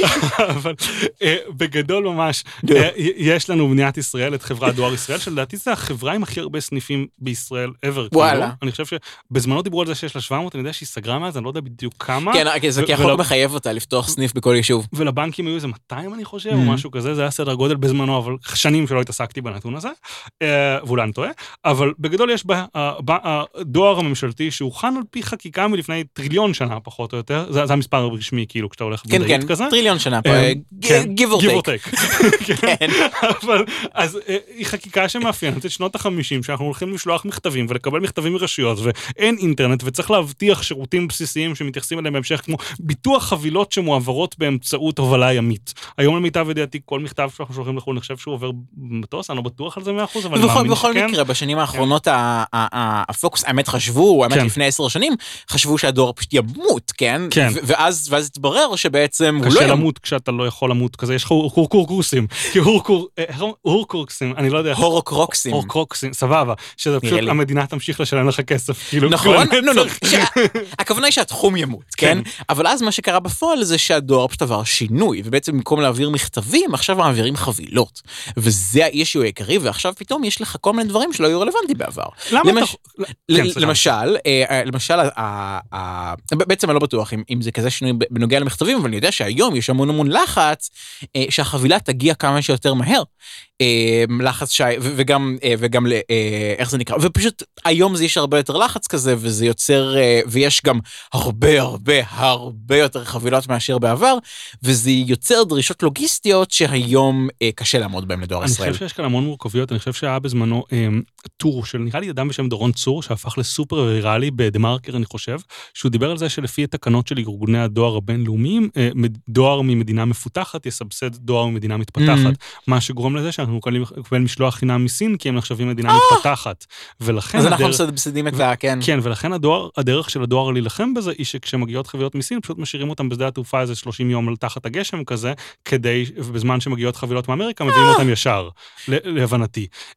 וכאילו, כי כזה, הוא צריך איכשהו לגרום לנו שיהיה לנו תמריץ לא להעביר הרבה חבילות מסין, כי זה Mm. עולה לו מלא כסף. ו- והוא לא מקבל על זה כסף, כאילו, כי הוא צריך לסבסד את זה. ונוסף לזה, יש עוד כל מיני אה, בעיות אחרות שנוצרו עם השנים. מה שמביא אותי לשאול, למה, למה, למה כל ליברל יודע לשנן את הבעיות של החקלאות, אבל אף אחד מאיתנו לא מבין לגמרי עד הסוף את הבעיות של הדואר, לדעתך? כי אה, זה פחות כסף, כי זה יותר אה, פיץ' אף כס, כמה כי זה... סיב- כמה סיבות, כי זה יותר מורכב. אמ, וזה פשוט פחות פוגש אותנו, אני חושב. כי נגיד היום כן אפשר להשיג, אה, כן אפשר להשתמש בחברות שילוח פרטיות למשל. כאילו זה לא שלא מגבילים אותי מלהביא אננסים בכלל, אלא פשוט כאילו אני יכול לעקוף את זה עם קצת תשלום. בדיוק, כן. כן. אה, זהו, דמיין לך הייתי יכול לייבא אננס, אבל אתה היית צריך לשלם ישירות על כן.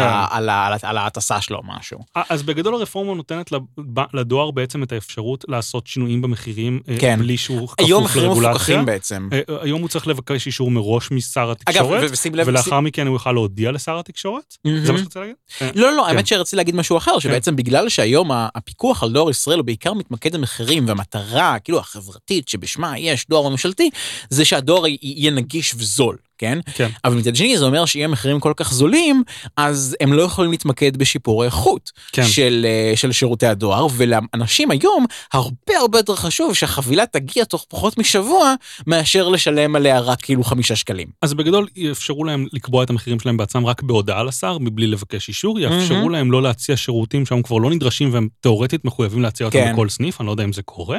במקביל עושים כאן, מכינים את השוק לקראת השחרור וההפרטה של הדואר. נכון, זאת אומרת, הרעיון הוא בעצם שהיום יש המון המון מגבלות די ארכאיות, די מיותרות, על חברת דואר ישראל עצמה, כן, שהיא מאוד מאוד קשה לתפקד, מאוד מאוד קשה להרוויח, אמ, ו- ובעצם המצב שנוצר זה שאם נגיד ירצו להפריט את דואר ישראל, כמו שעשו אגב בהמון מקומות, כן, כן.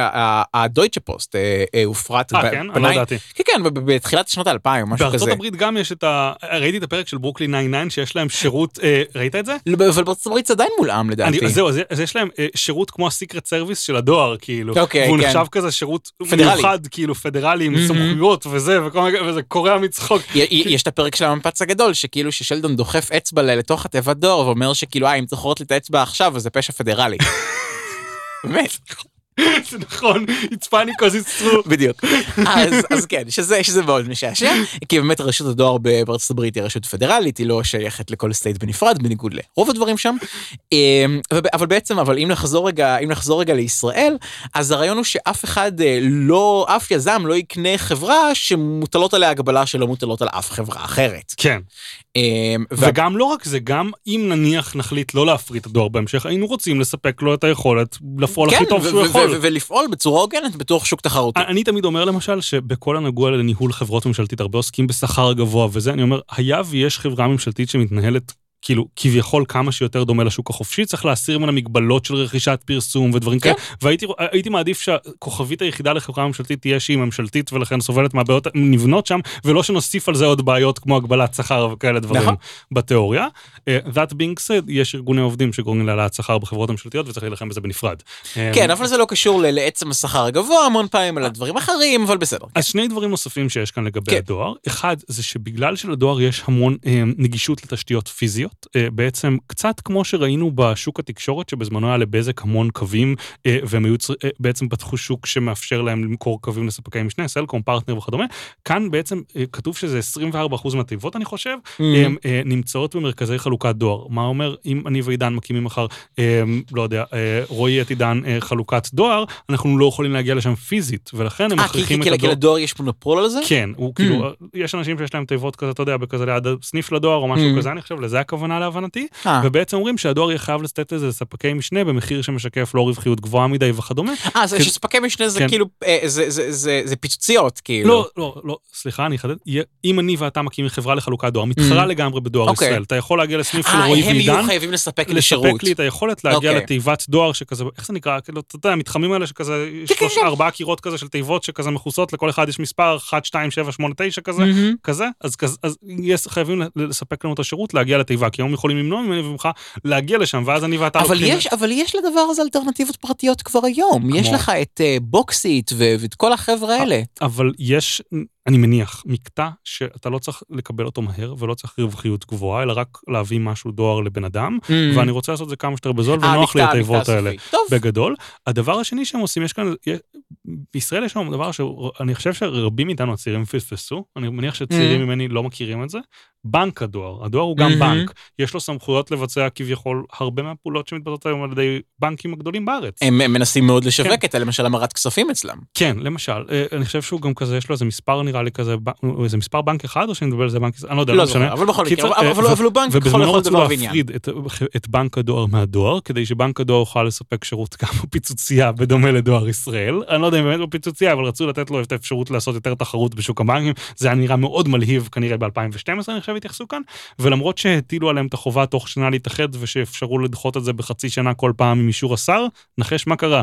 אמ, דחו את זה בחצי שנה כל פעם עם אישור כמובן, השר. כמובן, עדיין, סליחה, הם עדיין כמובן. לא נפרדו, ולכן אמרו, טוב, בוא נוותר על זה, זה כבר לא יקרה לעולם, בוא, נחסוך לשר את החתימה מדי שנה על זה שהם לא יתאחדו, ונאפשר להם חוקית לא להתאחד. אוקיי. אני חושב שסיימנו את זהו, כן, אז, הזה. אז אלה, אלה הרפורמות בחוק אז ב- ההסדרים הקרוב שמתעסקות בנושאי תחרות. אמ, אז ב- אני- הדבר הבא שאנחנו הולכים כן. להתעסק בו, שזה בעיניי הדבר הכי גדול והכי משמעותי בכל חוק ההסדרים, זה כל הנושא של הפחתת רגולציה והקמת ה- אה, הרגולציה החדשה, אבל בזה נתעסק בפרק הבא. רגע, אז- רגע, קודם כל, כן. זה שאתה לא היית בפרק הקודם על אגרות גודש, אני לא ארשה לך לקחת את זה שאגרות גודש הם הדבר הכי מרכזי, סתם, אני לא יודע אם זה הכי מרכזי, אבל זה דבר מאוד חשוב. נכון. יש כמה דברים חשובים. בפרק הזה היינו בעמודים 155 נראה לי, עד 177 נכון. בחוק ההסדרים החדש, וואו. אה, שבו יש 290 עמודים, אבל זה כבר לא אומר כלום, כי הם שינו את זה איזה 7,000 כן. פעם וישנו את זה עוד. כן. אה, למשל, הגרסה, אגב, הגרסה שהגיעה לממשלה, שהתעלמנו ממנה Mhm. במכוון, כי פשוט פחות נוחה לקריאה ומכירה כמעט אותו דבר, היא כזה... כי, כי באמת חוקים ולא שם לא איזה הסברים. 600 עמודים אני חושב, כי הם פשוט כזה, אה, אה, השוליים בחוקים במדינת ישראל הם מאוד מוזרים, יש מלא טאב כזה על כל בולט חדש או משהו כזה. אה, זה לא רק זה, גם השפה המשפטית עצמה היא... כן. נוראית. כן. אז התעלמנו מזה, זה כנראה אמור לשקף את מה שיש שם. אה, כמה דברים קטנים, קודם כל נסכם את מה שקרה בפרק. התחלנו את הפרק מלדבר על אה, מנגנון המחירים, אה, דיברנו על בעצם מה קורה כש... למה אנחנו רוצים תחרות, למה חשוב שיהיה מחירים לדברים, היתרונות של מונופולים לעומת החסרונות שלהם, השווינו בין מונופולים אנכיים שהם בסדר כזה, לבין מונופולים רוחביים שהם לא בסדר כזה, ומכאן הגענו...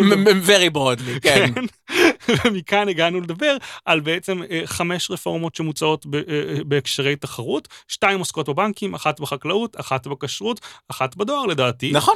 אה, לסיכום, חברים, אם אתם אוהבים את הפודקאסט שלנו, יש, אני תמיד שוכח להזכיר את זה בסוף הפרק. אז תזכרו, אם אתם אוהבים את הפודקאסט אפשר לדרג אותנו באפליקציות השונות, רק חמישה כוכבים עם ארבעה ומטה, אז כזה remind me later כזה, אל תעשו את זה, ולספר לחברים, כי אנחנו מאוד נהנים לדבר על כלכלה פה, ואנחנו חושבים שיש לכם אולי חברים שישמחו לשמוע אותנו מדברים על כלכלה ועל אפגניסטן ועל כשרות, ובכלל על תחומי חיים שונים. לגמרי. אז, אז תודה רבה ש, שהייתם איתנו עד כאן אה, שנקל, פודקאסט כלכלי בהנחיית אה, עידן ארץ ורועי שוורץ תיכון. רועי, תודה רבה, ותודה רבה לפודקאסטיקו שמפיקים לנו את הפודקאסט. תודה לכם ונתראה בפרק הבא.